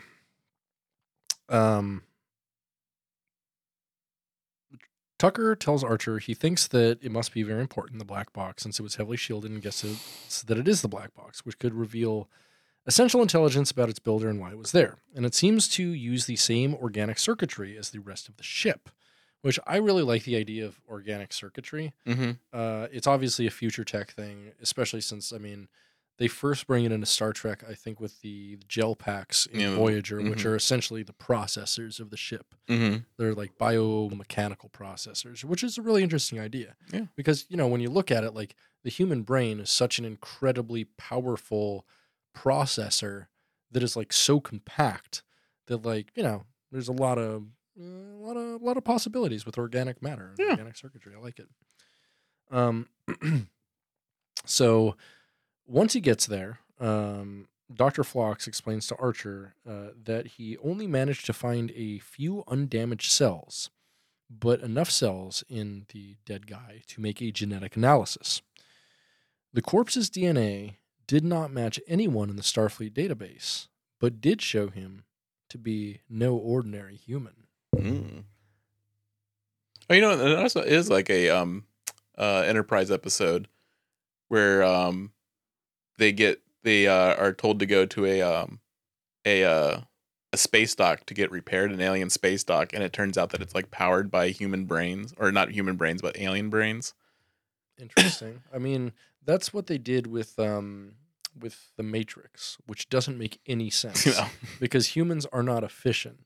Like the original idea for the Matrix was the human brains were all supposed to be part of a giant processor, which would have made sense. Yeah. However, they made them all batteries, which doesn't make sense because you have to put more energy into a human being than they output. Yeah. They would have been better literally throwing the food they were giving to them into an incinerator and creating energy off of that. Yeah. Than giving it to a human, because we burn calories, but we also have inefficient waste. We have so much waste, which is stuff that an incinerator... I mean, I think that's probably why they needed, like, fields and fields, because, like, yeah, and, like, when it shows, like, their energy... But it still doesn't make any sense because they would have to put in more energy than they're getting out. So it's like, instead of growing a whole bunch of food, like, you know, say the fucking androids or whatever have a bunch of corn and shit like that. And then they produce it and give it to the humans, and that powers their batteries. They would have been much better off killing all the humans, growing the corn, and burning the corn for energy. Yeah. That's more efficient than giving it to a person. Especially since they're androids, or they're robots. They don't need the nutrition. They just don't need a livable space. And they just need like the androids themselves like just need the energy from things. Yeah. And so the humans are just a middleman that really don't make any sense. Can you imagine though if they did keep the brain thing, and when the Neo's brought out of the Matrix, he's just like a brain screaming in a jar, like, ah! Like, and it wouldn't have had like the, you know, like the Keanu Trinity love thing. They'd have just been like brains like flopping around. He's like, I can do kung fu. And Agent Smith just like steps on his jar. End of movie, end of series. He just throws the jar down the flight of stairs. And just like a guy in black sunglasses with an armful of brains, and he just throws them in a trash compactor and walks away. End of movie. He just takes a brain out and puts it into a paper shredder. Keanu's like, he just has a paper bag full of brains that he's doing that one by one. Is marking off the list. Yeah, he's down. All right, I got Neo, Morpheus, Trinity, and just putting their brains through a shredder. And yeah, I mean that's I mean we needed their bodies. They needed to have sex in a cave. Yeah. Yeah. I mean, I was cool with that. Yeah. Yeah. I have their gross mud disco thing. Yeah. I'm gross to you. Some of us get off to that, you fucking bastard. Oh, I'm sorry. You fucking judgmental piece of shit. Yeah. You motherfucker. So Phlox says this is no ordinary human. Phlox found an unusual deviation in the nucleotide sequence with a familiar chromosome structure.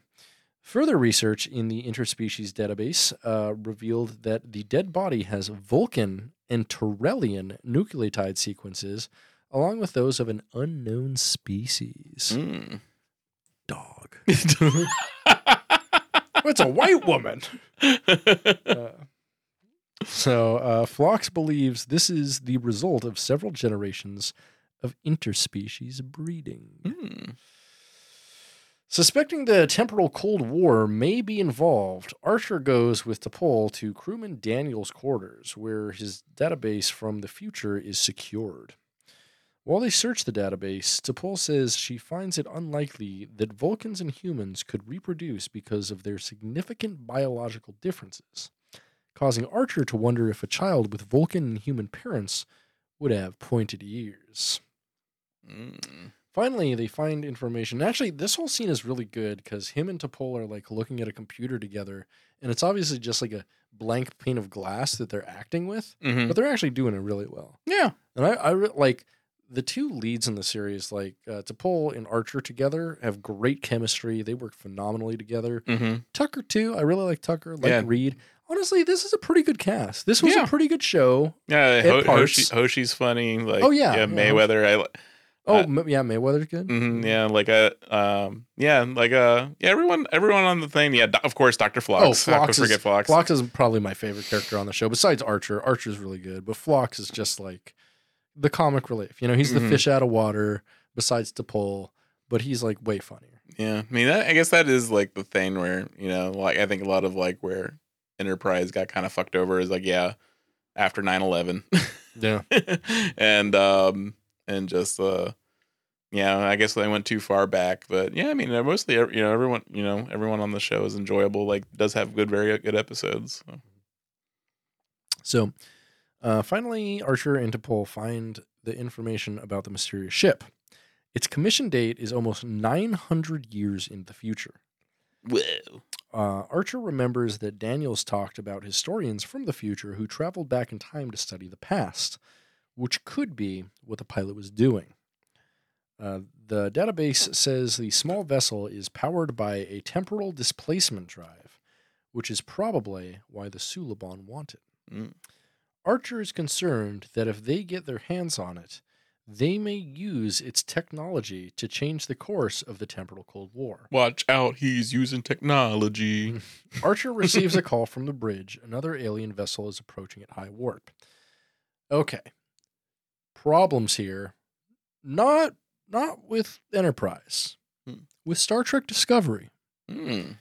So when they go approximately 900 years into the future in Discovery, which is about 1,000 years after this, they are at, it has happened about 100 years since an event which has destroyed most of the dilithium in the galaxy, making warp drive very difficult for everybody.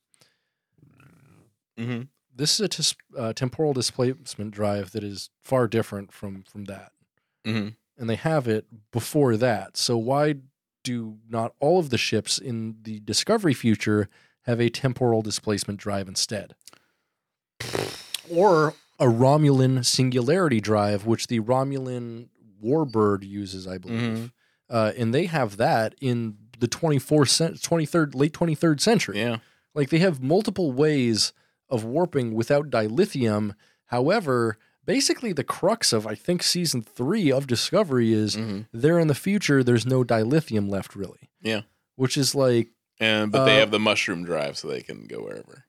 But they also have temporal displacement drives and fucking like, so it's like, I think the canon got all fudgy. Oh no. I mean, it's obvious. No one who works on Discovery has watched all of Star Trek, especially Star Trek Enterprise. Yeah. Cause Star Trek Enterprise actually clears up a lot of like TOS stuff and like fills in a lot of gaps and stuff.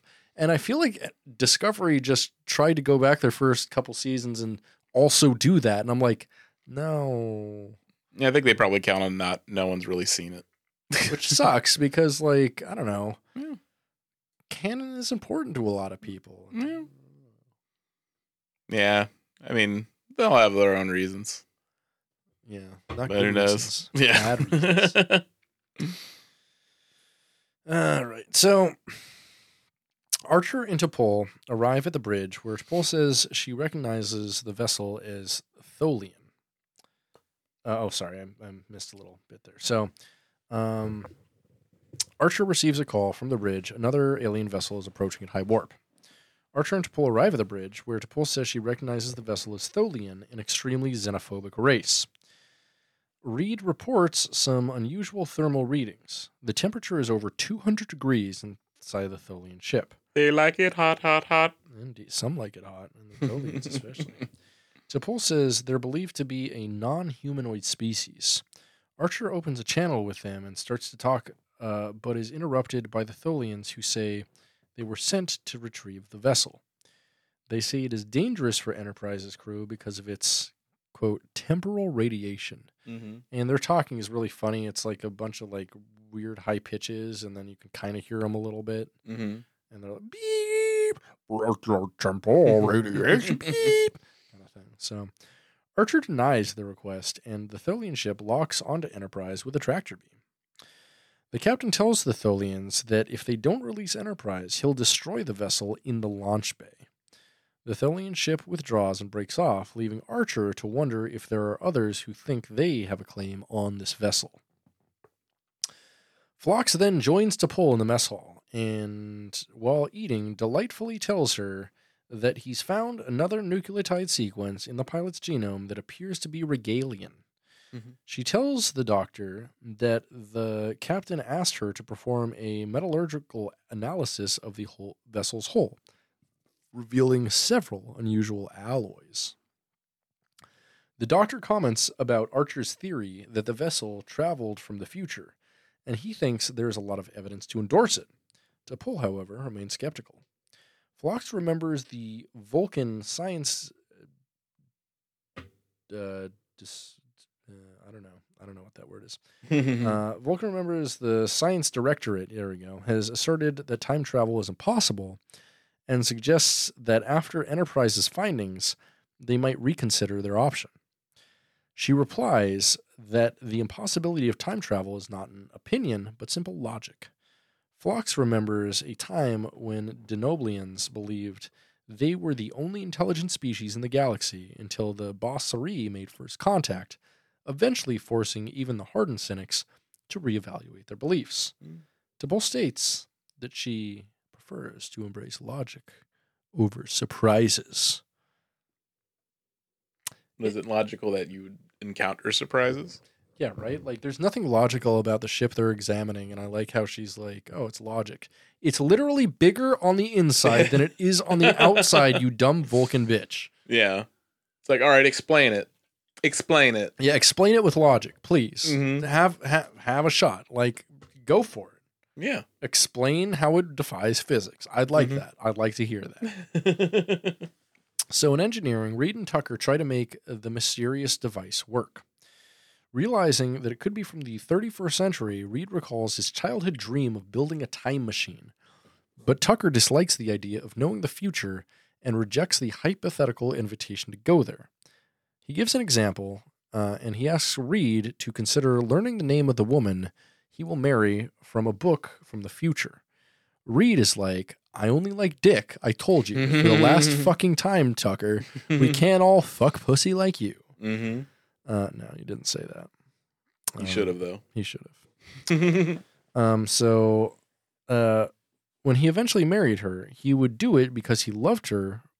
Or when he eventually married her, would he do it because he loved her or because of the foreknowledge he had received? Yeah. Reed thinks that is irrelevant. Finally, Trip Tucker manages to power up the device and goes to the ship to get some organic circuits to build an interface. In the launch bay, Tucker says that he would like to travel to the past to see dinosaurs, where Reed says he'd choose to go to 1588 to witness the defeat of the Spanish Armada. When they open a hatch on the vessel's hull, the situation repeats itself. Tucker anticipates Reed's choice of destination is 1588, while Reed has a feeling of repetition. The conversation starts over a third time, and each officer anticipates what the other is about to say. Yeah, I like that scene. That was a really cool, really well-played scene. Well acted. It was, yeah, really good. So they visit Phlox to see what's happening with them, but the doctor can find nothing wrong. T'Pol says that the craft is emitting some type of high-energy particles, which could be the temporal radiation mentioned by the Tholians.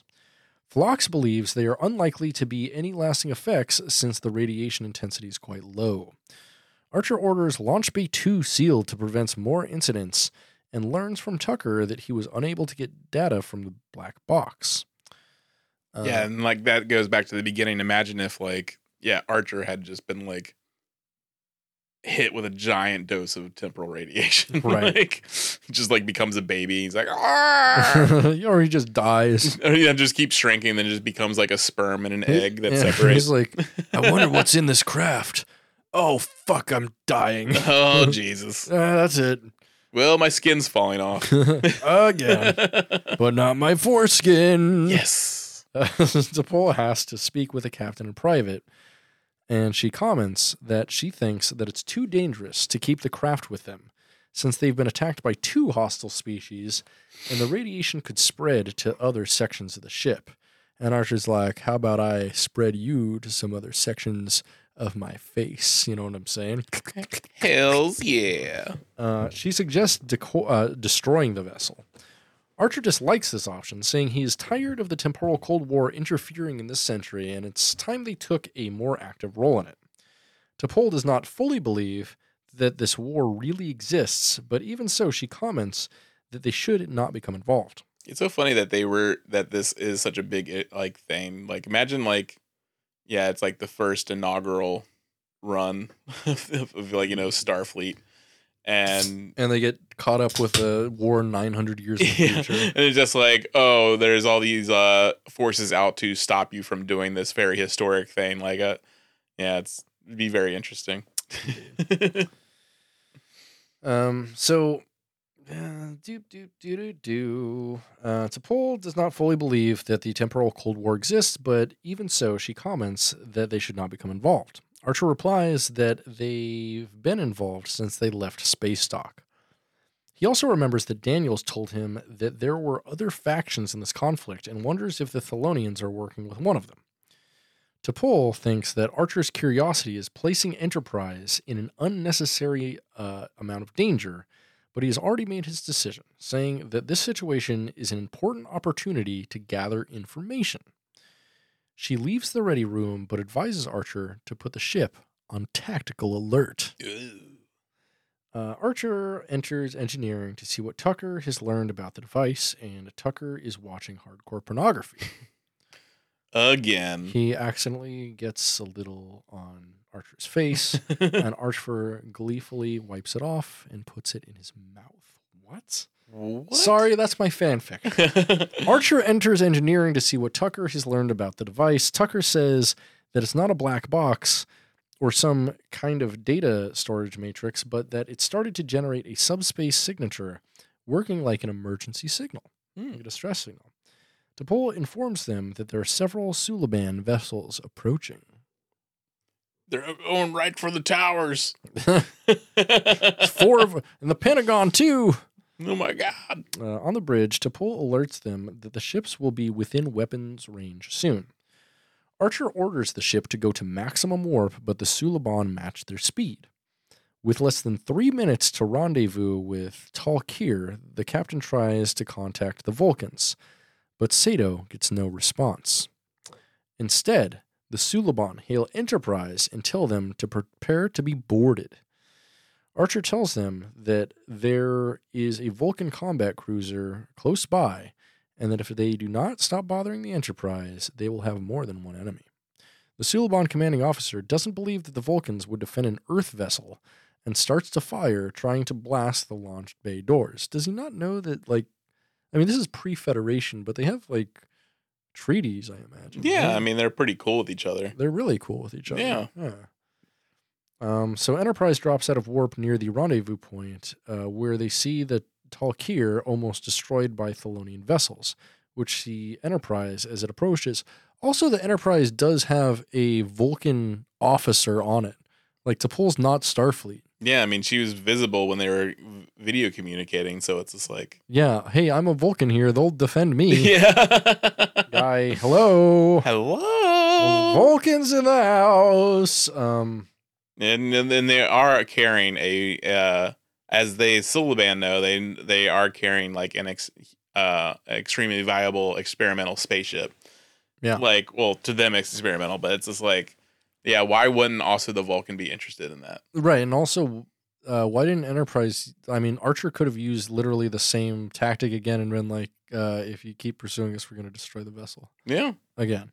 Come on. You can't use it too many times. If he uses it too many times, then they're going to know he's bluffing.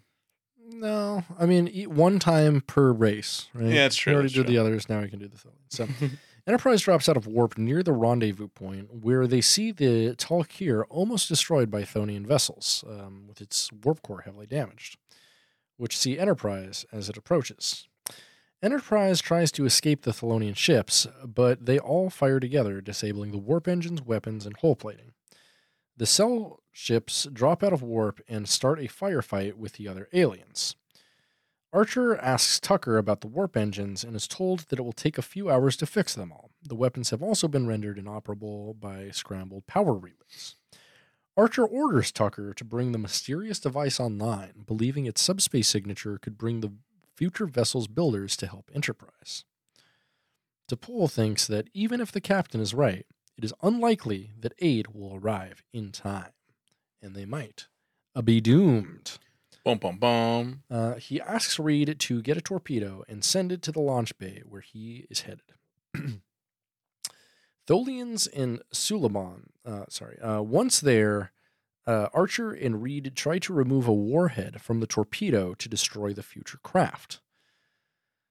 T'Pol informs the captain that the Suleiman are losing the battle, with more than half of their ships already destroyed, and that there is not much time left. When they finally remove the warhead, time repeats itself just as it did with Tucker and Reed earlier, and he tries to remove it once again, but faster before the loop repeats itself again. Once again, this is a really cool scene how they're doing this. Although time is repeating itself in the launch bay, outside the launch bay it's not. All the Suliban ships are now defeated, and the Tholians hail T'Pol, asking once more for the vessel. T'Pol tries to delay them, but their ships dock with the Enterprise. Stick their dick right in their foreskin. Security teams rush to the airlock as the Tholians try to blast the doors. Meanwhile, Tucker manages to get the future device online. Despite the time loops, Archer manages to put the warhead on the ship and opens the launch bay doors, dropping it into open space. A Tholian ship locks onto it with a tractor beam. Reed tries to detonate the warhead, but it is too late. The Tholians have neutralized it. Fuck. They done fucked up. Yeah, they saw through their farce. Yep. So, in engineering, the future device disappears in front of Tucker, along with the corpse in sickbay, and the vessel itself. The Tholian ships withdraw, causing Archer to wonder why they didn't continue the fight. With the battle ended, Archer asks about the Tall Kier's status. Their warp engine is damaged, but the life support is still stable, and he prepares the shuttle pod to go and help the Vulcan ship. The captain still doesn't believe what happened.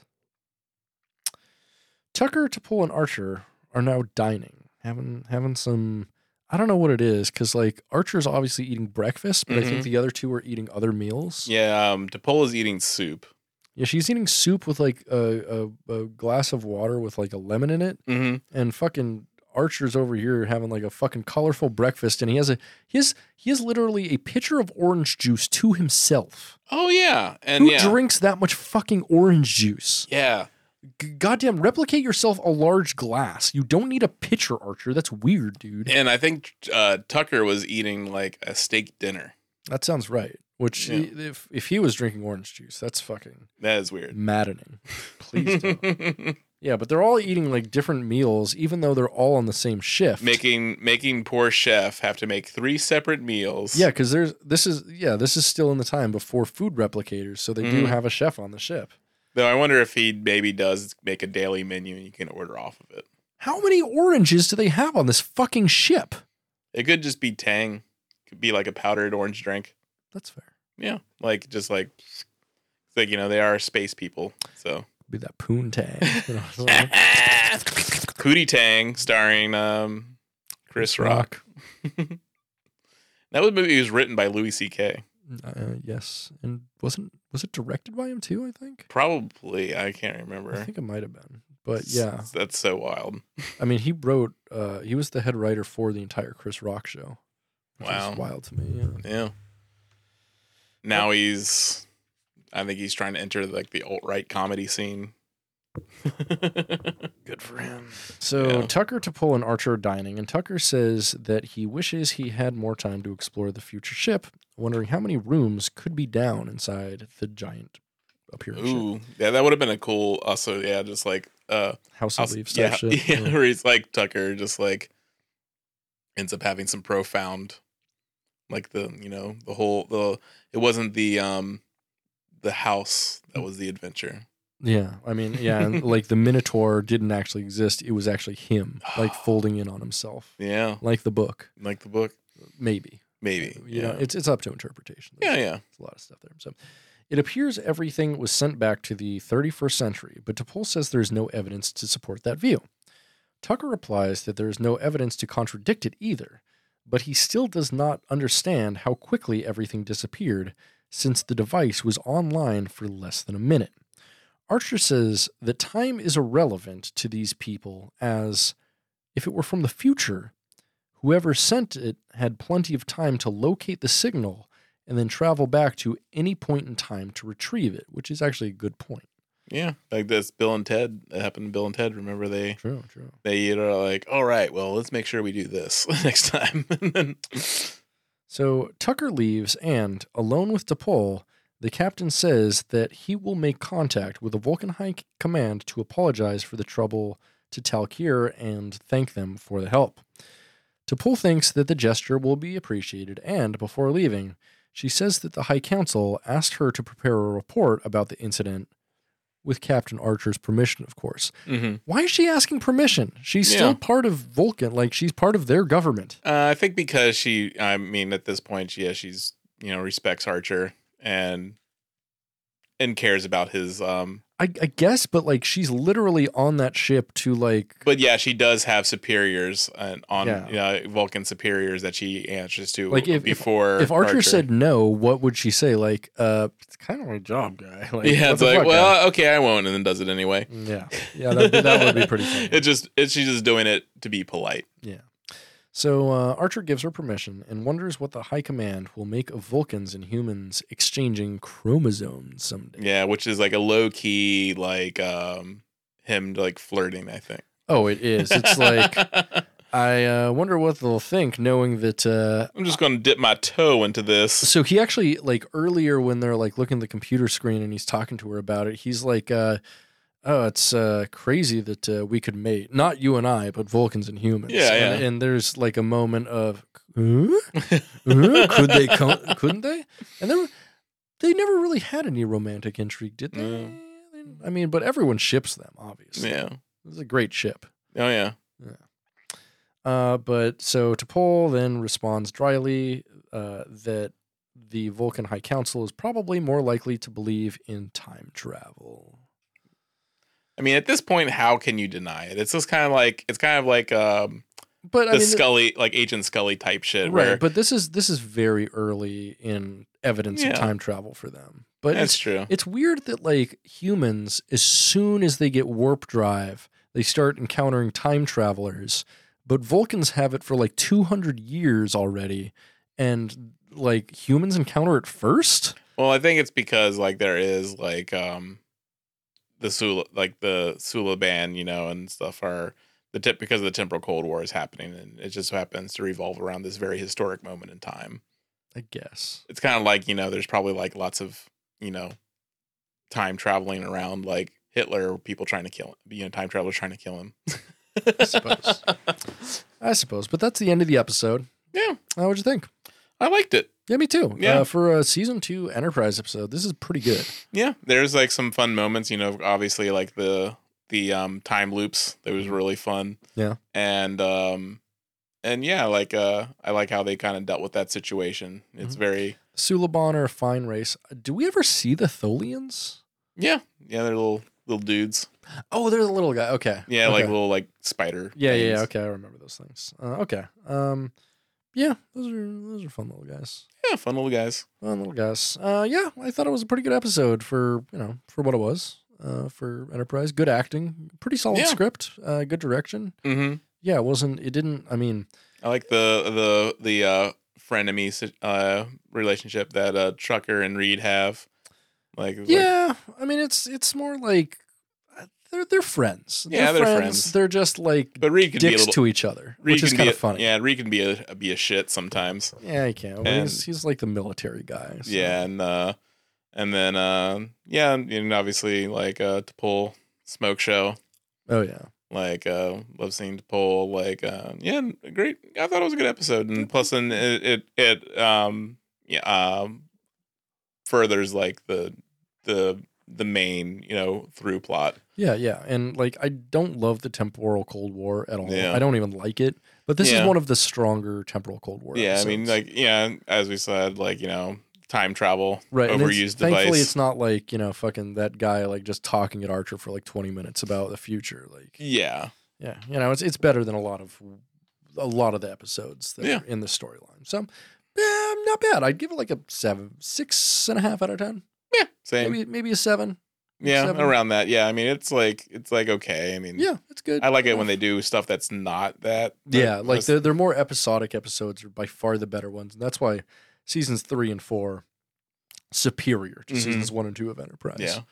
Yeah, cool.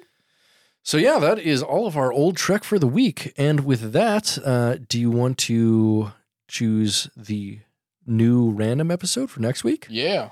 Hell yeah. So, explain this to people who don't know real quick. We go ahead and we have 820 episodes in the running.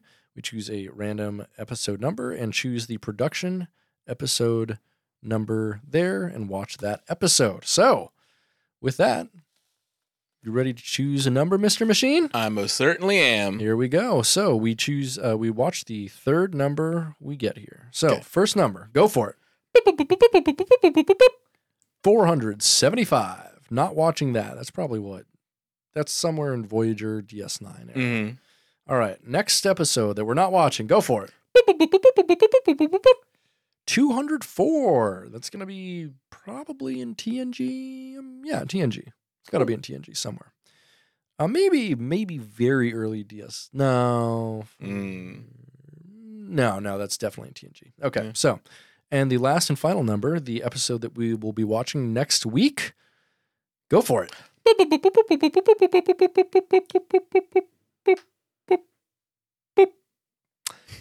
127. 127. And we're going to do a fun new little thing here where you get to guess what episode we're watching. So first off, what series do you think it is? That TOS? 127? Yeah. No. Oh, it would be TNG, early first season TNG. Yeah, there's only like 80 episodes of TOS. So, yes, early TNG. What season do you think? First. It is first season. What episode number do you think?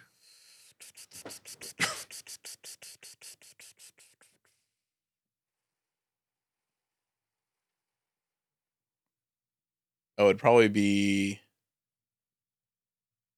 Like, 20 something? 23. Wow.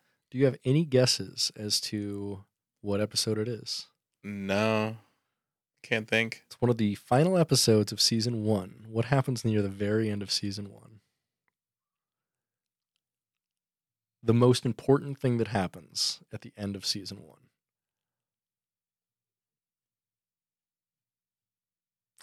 It is none other than Skin of Evil, the episode where Tasha Yar is killed by a tar monster, which will be a great episode to watch. I think we'll have a lot of fun with that one. It is It is not a good episode, but it will be fun to take a big tarry shit on. Yeah, that's amazing. Yeah, Yasha Tar. Yeah, Yasha Tar, Tasha Yar. Yeah. Yeah. Wow. Yeah, that is like one of the most iconic. Yeah, she's forever trapped in the Windows 98 screensaver. Speaking of Tasha Yar, fun little fact that was actually just announced today. Denise Crosby is joining to be a regular host of the Seventh Rule, the podcast with Cirok Lofton from DS9, which is interesting because they've. They've just been going through all the DS9 episodes. I think now they're going to start going through the TNG episodes now that they have her. Yeah, did he have like any like regular host after Aaron Eisenberg died? Yeah, they have another guy named Matt or Mark or something. Who's all right, but he has a little less connection. He's a writer or something. He's not a bad co-host. It's just like Aaron Eisenberg, obviously Nog Jake. There's something special there. Mm-hmm. So it was missing a little bit. I'm excited to see what Denise brings to the show though. She's I always like hearing interviews with her and stuff. She's obviously you know, a very willful person. I mean, she was like the only person who stood up to Gene Roddenberry and Rick Berman, and she got fucking canned, which is amazing. Yeah. Like, yeah. She said, I want off because fuck this. And she got off, which is rad. So yeah. Hell yeah. Yeah. And she snuck in like that little, have you seen that little clip of her waving goodbye? Yeah. Yeah. Yeah. That is great. And also, Denise Crosby, absolute fucking smoke show. Yes. Like, honestly, like Tasha Yar did a lot to me. It was sexually very informative. Yeah. Yeah, it's kind of sad. Yeah, I mean, it is kind of sad that she was kind of just fucked over, and because it would have been interesting to see like how she would have evolved on TNG had she stayed on. Absolutely, like because I mean, you know, she's a great actress, and she was always good as, you know, herself in 2 other episodes of TNG, and her daughter clone whatever in 2 episodes of TNG as a Romulan. Like she's always good. She always, I mean. The problem was, like, season 1 of TNG did not give her anything to work with. Like, the stuff that focused on her, like the African episode, sucks. Yeah, that's why I was afraid that would have been that one. That one, whenever, if we ever get to it, is going to be fucking funny to do. Yeah, hopefully. Yeah. And we're going to do it. That is, like, one of the most dog shit episodes. Yeah, just a heads up. When we do that episode, you're going to have to do it in blackface. No. I didn't give you a choice. I said you're going to have to. I don't know if you really know what that word means, have to. But I got the pass. And once again, not an option. I have a gun. I will show it to you, and I will threaten to kill you with it if you don't do what I say. Just saying. Put on the makeup. Put on the makeup. That is the risk that we have, like with early TNG episodes.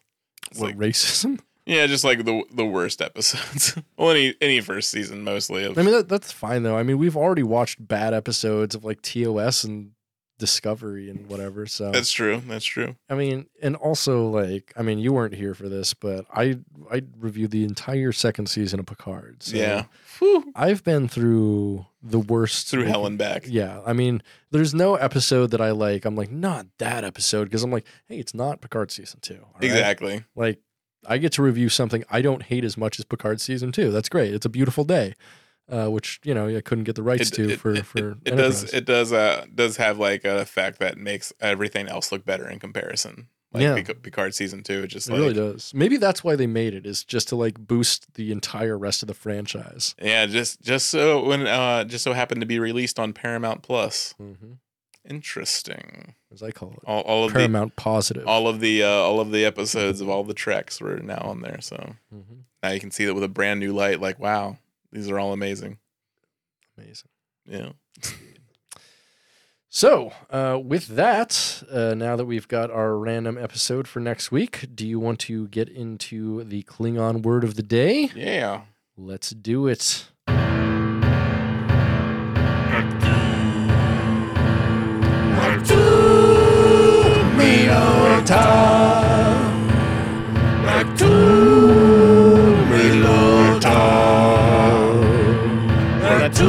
It's the Klingon word of the day. It's the Klingon word of the day. Today's Klingon word is nosvah. Nosvah, which means deodorant. Interesting. I don't wear nosvah. That explains a lot. Look, it's filled with a bunch of aluminum. You can actually get non-aluminum deodorant. It closes your pores. It makes you sweat more. It makes you stink. No. You were talking about antiperspirant, which is a very different thing from deodorant. Deodorant is eau de perfume made solid, right? Okay. And so it's just a scented stick of some sort. Mm-hmm. It does not naturally contain aluminum. That is antiperspirant, which is something they add to deodorant. It is an additive, and it is fucking terrible, and they've linked it to cancer. However, you can get all types of deodorant without that. I myself use unscented Arm & Hammer, which is a wonderful deodorant. It makes it so... unscented Nova... Unscented nose. Wow. Thank you. And it doesn't make me smell like a derelict pizza restaurant at all times. Look, I like the way I stink. You know, it could be like a derelict like Chinese restaurant. So yeah, that's true. It could be worse. Yeah. Pepperoni doesn't age so poorly. Kung Pao chicken. I mean, pepperoni's already cured. Yeah, exactly. It's aged already, so. Yeah. It only starts to smell better. Yeah. People ask me what my favorite thing the cure has done is. I say pepperoni. Yeah, yeah. That's true. Yep. With that joke that totally bombed, you ready to get into some subspace transmissions, my friend? Yeah. Here we go. Let's warp away. Subspace transmissions. Subspace transmissions. Hey, it's Subspace Transmissions, that part of the show where we go through and find out commentary of what other people think and say about the episode we just watched online. Oh, boy. And guess what? Since this is an old episode, we've got a lot of reviews from IMDb, International Movie Database. This isn't a movie, and it's not international, but it is in the database somehow. I mean, I guess it's Data. So Data's in Star Trek, so it's a database. Do you think Data would freebase? If Brent Spiner like freebase crack cocaine, that'd be a database, right? Yeah. I mean, he probably does. Could have fallen on dark times at some point. I mean, yeah, that's why he can only play characters named Soong. Yeah. So he's lost his spark. Yeah. He killed all other ability. He killed off the ability to conceive of characters that aren't Soongs. Or Data or Lore. Yeah. Amazing. In his personal life, he calls everyone Soong.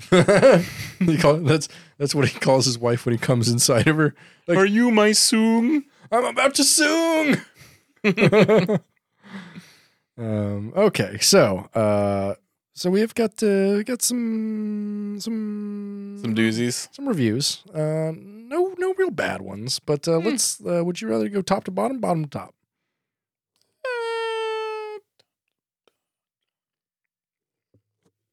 Let's go bottom to top. Sounds like gay sex. All right.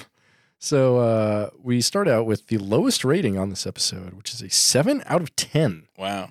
From Plankton Rules, who we've heard from before. Oh yeah, man. What doesn't he review? He reviews all the treks. Mm-hmm, right. So I mean, so do we. Oh yeah. So Plankton Rules says on March 27th, 2015. Really good, but it sagged a bit when things started repeating themselves. He says, when the show begins, Enterprise encounters a very odd space capsule. Inside, they find a dead man, and he's been dead for a long time. However, Dr. Flox's autopsy discovers something that shocks them all. The human has traces of Vulcan DNA. And later, Flox also finds evidence of other alien DNA. Slowly, they come to realize that he was actually the bottom in a no loads refused origin. That's why they kept finding all this DNA on him. Are you reading this comment or my diary? Weird. Yeah, I mean, he agreed to no loads refused. So no loads refused bug catcher orgy. Wow, that's heavy stuff, man. Damn. Is bug catching still a thing now that like HIV isn't really a huge problem at all? I mean, I couldn't tell you. I have no idea. You're not on those forums? No, I'm not. I'm sorry. So gay, dude. Soon, Sylvan ships show up and insists that Archer turn over this capsule. When he naturally refuses, more Sylvan ships appear and begin attacking. Enterprise takes off in space and soon finds that their support of Vulcan ship has been attacked by Tholians. And now the Tholians want the capsule as well. Is there any way out of this mess? This is a pretty exciting episode, and I like the idea of them finding a dead Doctor Who-like being, but the show also suffers from two things. Too many occurrences where scenes are repeated again and again due to spatial anomalies, and this is quite annoying. I thought that was like one of the best parts of this. Yeah, I thought that was funny. Yeah. Also, by the end of the show, nothing is really accomplished. Worth seeing, but a bit weak. It is, that's true, nothing really changes by the end of the episode. But that's kind of the point of episodic Star Trek, is everything is reset by the end. Yeah, I mean, and I would say like they were. It is fun to watch them explore a ship that's completely out of their understanding. I think that stuff's fun. True. So I like the Rendezvous with Rama books. Mm-hmm. They're really cool. Where it's like, you know, humans exploring like this alien spaceship that's completely bizarre to them, and they don't see anything. Rendezvous with Ramen? Rama. Ramen. Yeah, they that's called that because they stop at a ramen restaurant. Oh, it's in space. I love noodles. Yeah, it's me too. They're good. If you're listening to this, send nudes. Send noodles. I actually mean nudes. Oh, like if you're a fan of the show, just send them to @SoyTrek. I want to see your dick, your tits, your pussy, your ass, whatever you got, any kind of genitals. Unless they're yucky genitals. And also, I'm not a big fan of like lots of body hair. Don't send me Bush, please. Unless it's George W. You know what I'm saying? Give me a high five. He did 9/11. He did 9/11. I'd like him to do 60 9/11. You know what I'm talking about? Sucking and fucking. Sucking and fucking, space trucking. No loads refused. Even from George W. Bush. Man, that's a good question. Yeah, what would you do if George W. Bush turned up to the orgy in which you were the no loads refused bottom? Like, and Michael Moore's like, I don't know. Man, that is a good question. And yeah, I mean, if you agree to no loads refused, like you would have to take. But then I don't know. I feel like the others should chase him out. Like he would not be allowed in the party. You know who also has a no loads refused policy? Metallica. Which and their loads should be refused. Yes, and reload. Refuse that. That is refuse. Is you throw it in a trash can. So next we have a comment from Radio Brat, another 7 out of 10 here, from 29th of January, 2012. And their title is simply, Borg? They say, this is clearly a forebodes the Borg. Think about it. Temporal energy, a body in a pod that is several species DNA. If you listen carefully to the sound effects used when the beacon is activated in the ship, the body and the beacon disappear. It is the same used when the Borg would beam on or off in Star Trek Next Generation or Star Trek Voyager. In addition, if you look at the set design of the ship, you will notice similar features to the Borg vessel. Also, the man, while burnt or disfigured, appears gray in appearance and seems to have clothing similar in appearance to a Borg. This was a problem for me with all Star Trek series. They went to the one too many times with the Borg theme. Yeah. Well, they are one of my favorite bad guys. It was just a lazy way to get another episode done. But then how do they explain not finding any inorganic components on him? That's very true. And also, like, I like how this guy is like, is this about the Borg? And uses the rest of the fucking review to be like, this is why I don't like other Star Trek, is because they have too much Borg. And I'm like, but they didn't have the Borg. Yeah, they just think they did. Yeah, you just... It's your bad theory, man. I mean, like, I'm going to have to guess, like, the beaming noise was probably just some guy, the sound engineer. Yeah, just some effect that they didn't want to have to record again. Yeah, he's probably like, beaming noise. This one. Beep. Laser 11. Cool, got it. Done. Yeah. Next sound. Like that's someone. This person obviously does not understand Foley art, because like Foley art is like, I mean, it's interesting, but it is like intense. Yeah, like making sounds for everything. Yeah. Is interesting work.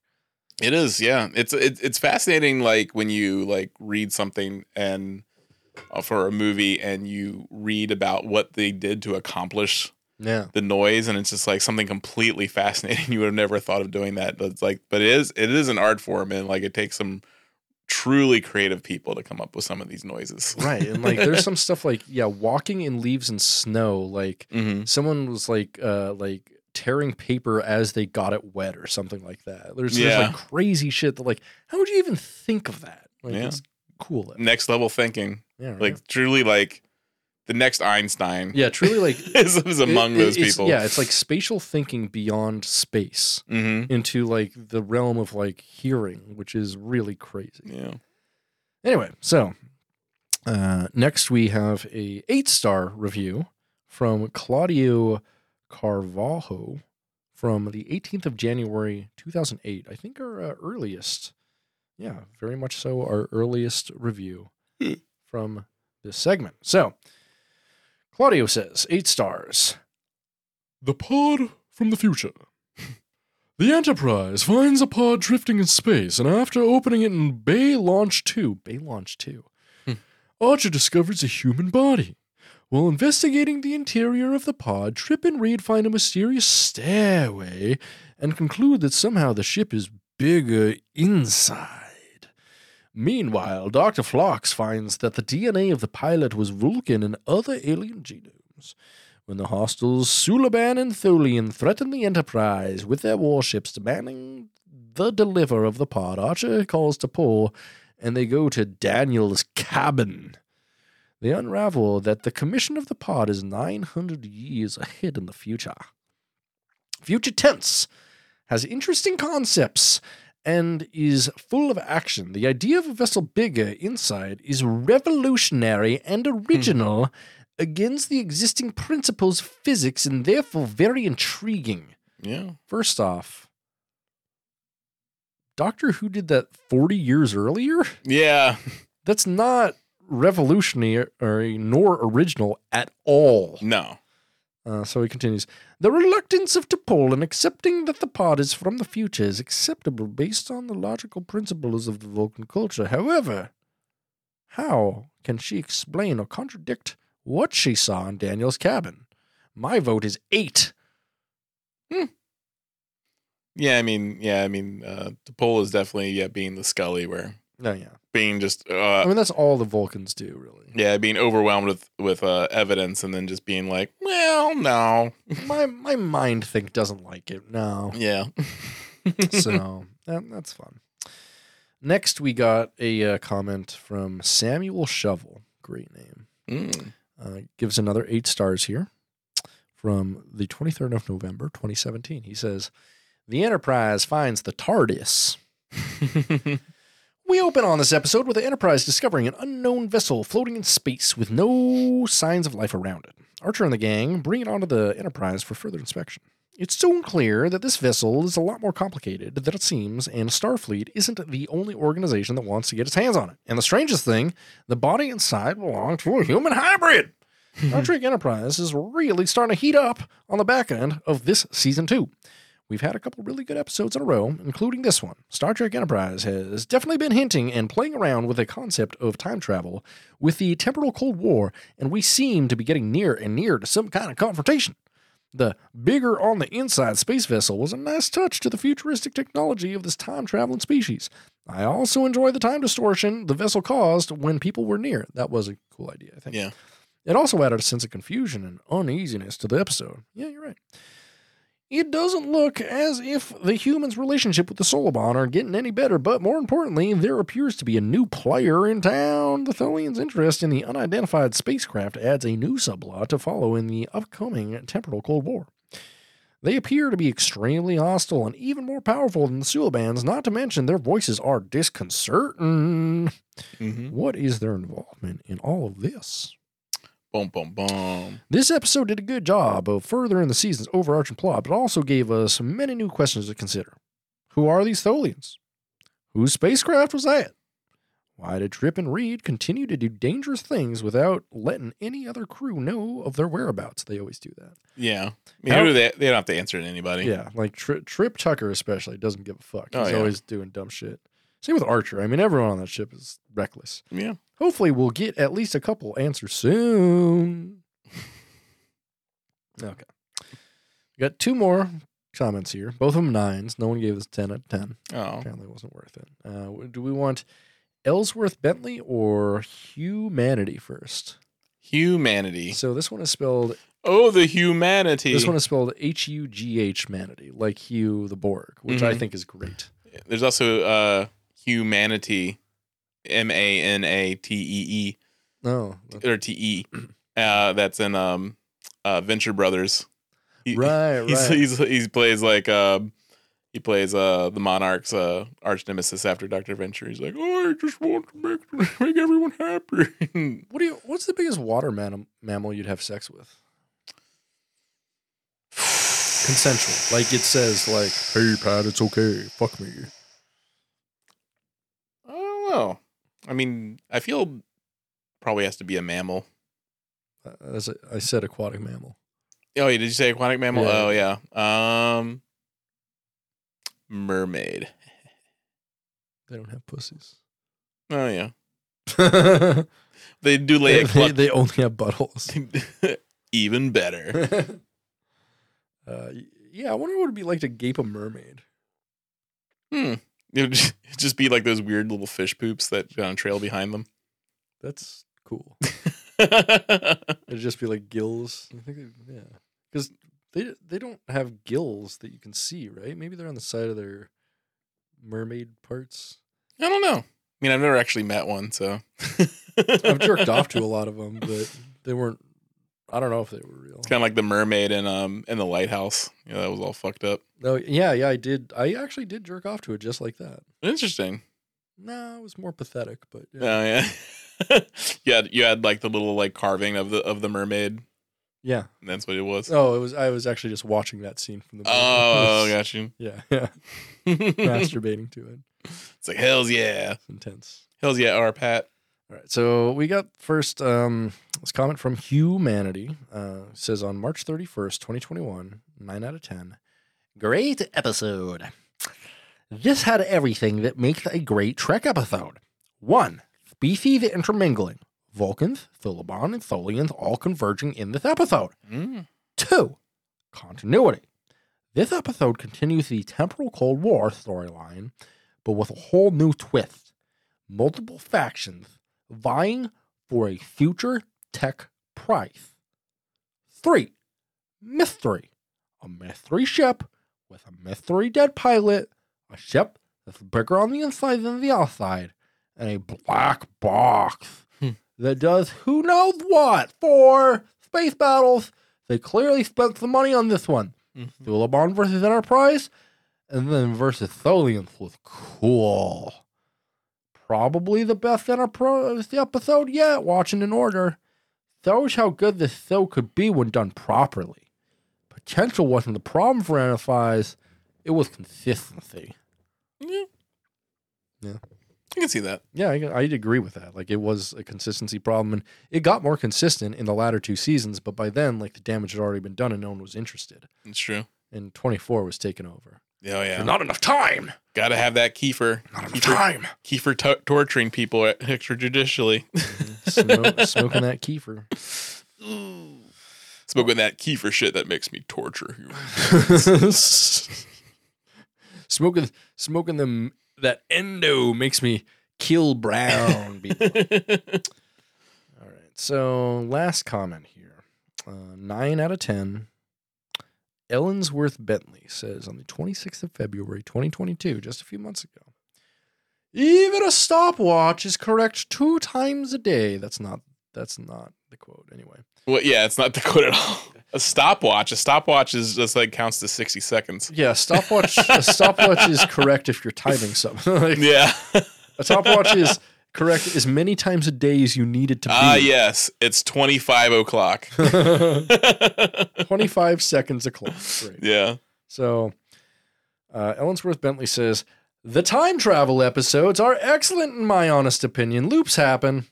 We're going to need more time. Say it again. How many times have we done this? Nice nod to Highland's The Number of the Beast. I don't know what he was talking about there, really, but cool. Oh, Robert Heinlein? Yeah, I know who Heinlein is, but I haven't read Number of the Beast. So I haven't references at all. Yeah, Yeah, Heinlein, yeah, he's kind of a weird dude where he's kind of right-wing, like, yeah, like stuff like Stranger in a Strange Land. It's like, yeah. Then, although I do really like the concept of like grokking. Oh yeah, grok. I grok Spock. Yeah, I grok. Yeah. I drink him in, baby. Yeah, grok. Yeah, grok is a good word. Yeah, grok my cum, bitch. And he was a wife swapper. Ooh, like fucking Phlox. Yeah, yeah. I'm pretty sure he swapped wives with like L. Ron Hubbard and shit. Like he did that kind of crap. Oh, yeah. And he was very supportive of Philip K. Dick financially, but he did help encourage like Philip K. Dick to write. Cool. I mean, that's a good thing. Philip K. Dick was rad and like a drug-addled fucking weirdo. Yeah, yeah. All of his shit. Yeah, I mean, all of his shit was basically fueled like every single movie made in the 80s. Yeah, yeah, and a bunch of 90s shit too. Yeah, 90s shit. Yeah, yeah, yeah. We love it. But yeah, and of course, it is funny. Like also reading like Starship Troopers, and it is like. Like I love the book is very different from the novel. Yes, like the book is actually almost what the novel is satirizing. Yeah. Or sorry, so the book is almost what the movie is satirizing. Yeah, yeah. Like it's actually kind of super jingoistic. Yeah, yeah, yeah. Like, but yeah, the movie is genius. Yeah, it certainly is. Yeah, like, yeah. Paul Verhoeven is a mad fucking genius. We love Paul Verhoeven. Oh yeah, love him. All right. Well, that is the end of... Wait, did you read the last? Yeah, I read the last one. Oh, did you? Mm. So that is the end of Subspace Obituaries. It was a short one. It was the Ellsworth Bentley Number of the Beast thing. Oh, that's all it was? Yeah. Oh. Yeah. Very, very, very short. Oh, interesting. So, that's the end of Subspace Transmissions. Mm-hmm. And with that... we are getting near the end of the show, but before we say goodbye, we need to say goodbye to a very, very special person who gave the ultimate sacrifice. Aww. It's time for a Richard Obituary. Will the awaiting was in a pinch, and somebody had to die. But thanks a lot, time to beam up to the great big red shirt in the sky. Today we remember David Marcus, who, although not Starfleet, was a civilian researcher that died on a Starfleet mission. Hmm. He was serving a mission aboard the USS Grissom under Captain J.T. Esteban. Hmm. Marcus succumbed to injuries from a Klingon Duktag.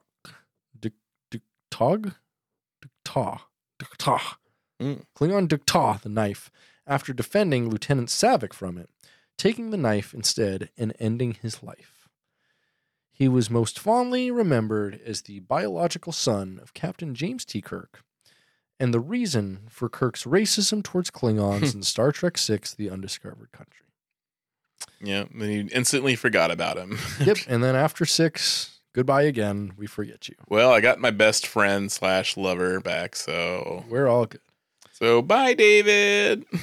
So, rest in peace among the stars, David Marcus, and thanks for your contribution to the greater good, I guess. R.I.P., bozo. Suck my dick! Hey, that's the show. Where can we find you online to suck your dick? Twitter and Instagram, @ Potomac Bomb. Mm-hmm. Cool. How about you, Britt? Where can we find you on Truth Social?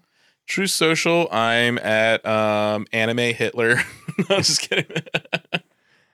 Yeah? No. Keep going. I'm almost finished. I got anime, got Hitler. No, I'm not on Truth Social, unfortunately. I should make an account there. Maybe that's the next foray for a Soy Trek. Yeah, let's pretend we're like a super red-pilled fucking Trek podcast. Don't you have to give them like your social security number or some shit? That sounds right. I know they have some crazy shit. Yeah, they have some verification process that's actually not secure. Got to send a picture of your butthole in. And so and your information can be easily leaked and stolen. So that sounds like a good thing to send a picture of your social security number, your bank code. The only thing I want... Your license. Yeah, the only thing I want leaking is semen out of my asshole in a no-loads-refused orgy. It can be. Speaking of no loads refused orgies, you can reach me at. So you make sure you send invites to those no loads refused to Britain over here at Soy Trek. Mm-hmm. Pretty much any social media website, mm-hmm. including Truth Social, especially Truth Social. Oh, so I'm the only one without a Truth Social account. Basically, that's the Truth Social. Yeah, Soy Trek, pretty much anywhere, or go to soytrek.com. Yeah, yeah, soytrek.com, absolutely. And finally, a big shout out to our patrons and the $5 and above tiers.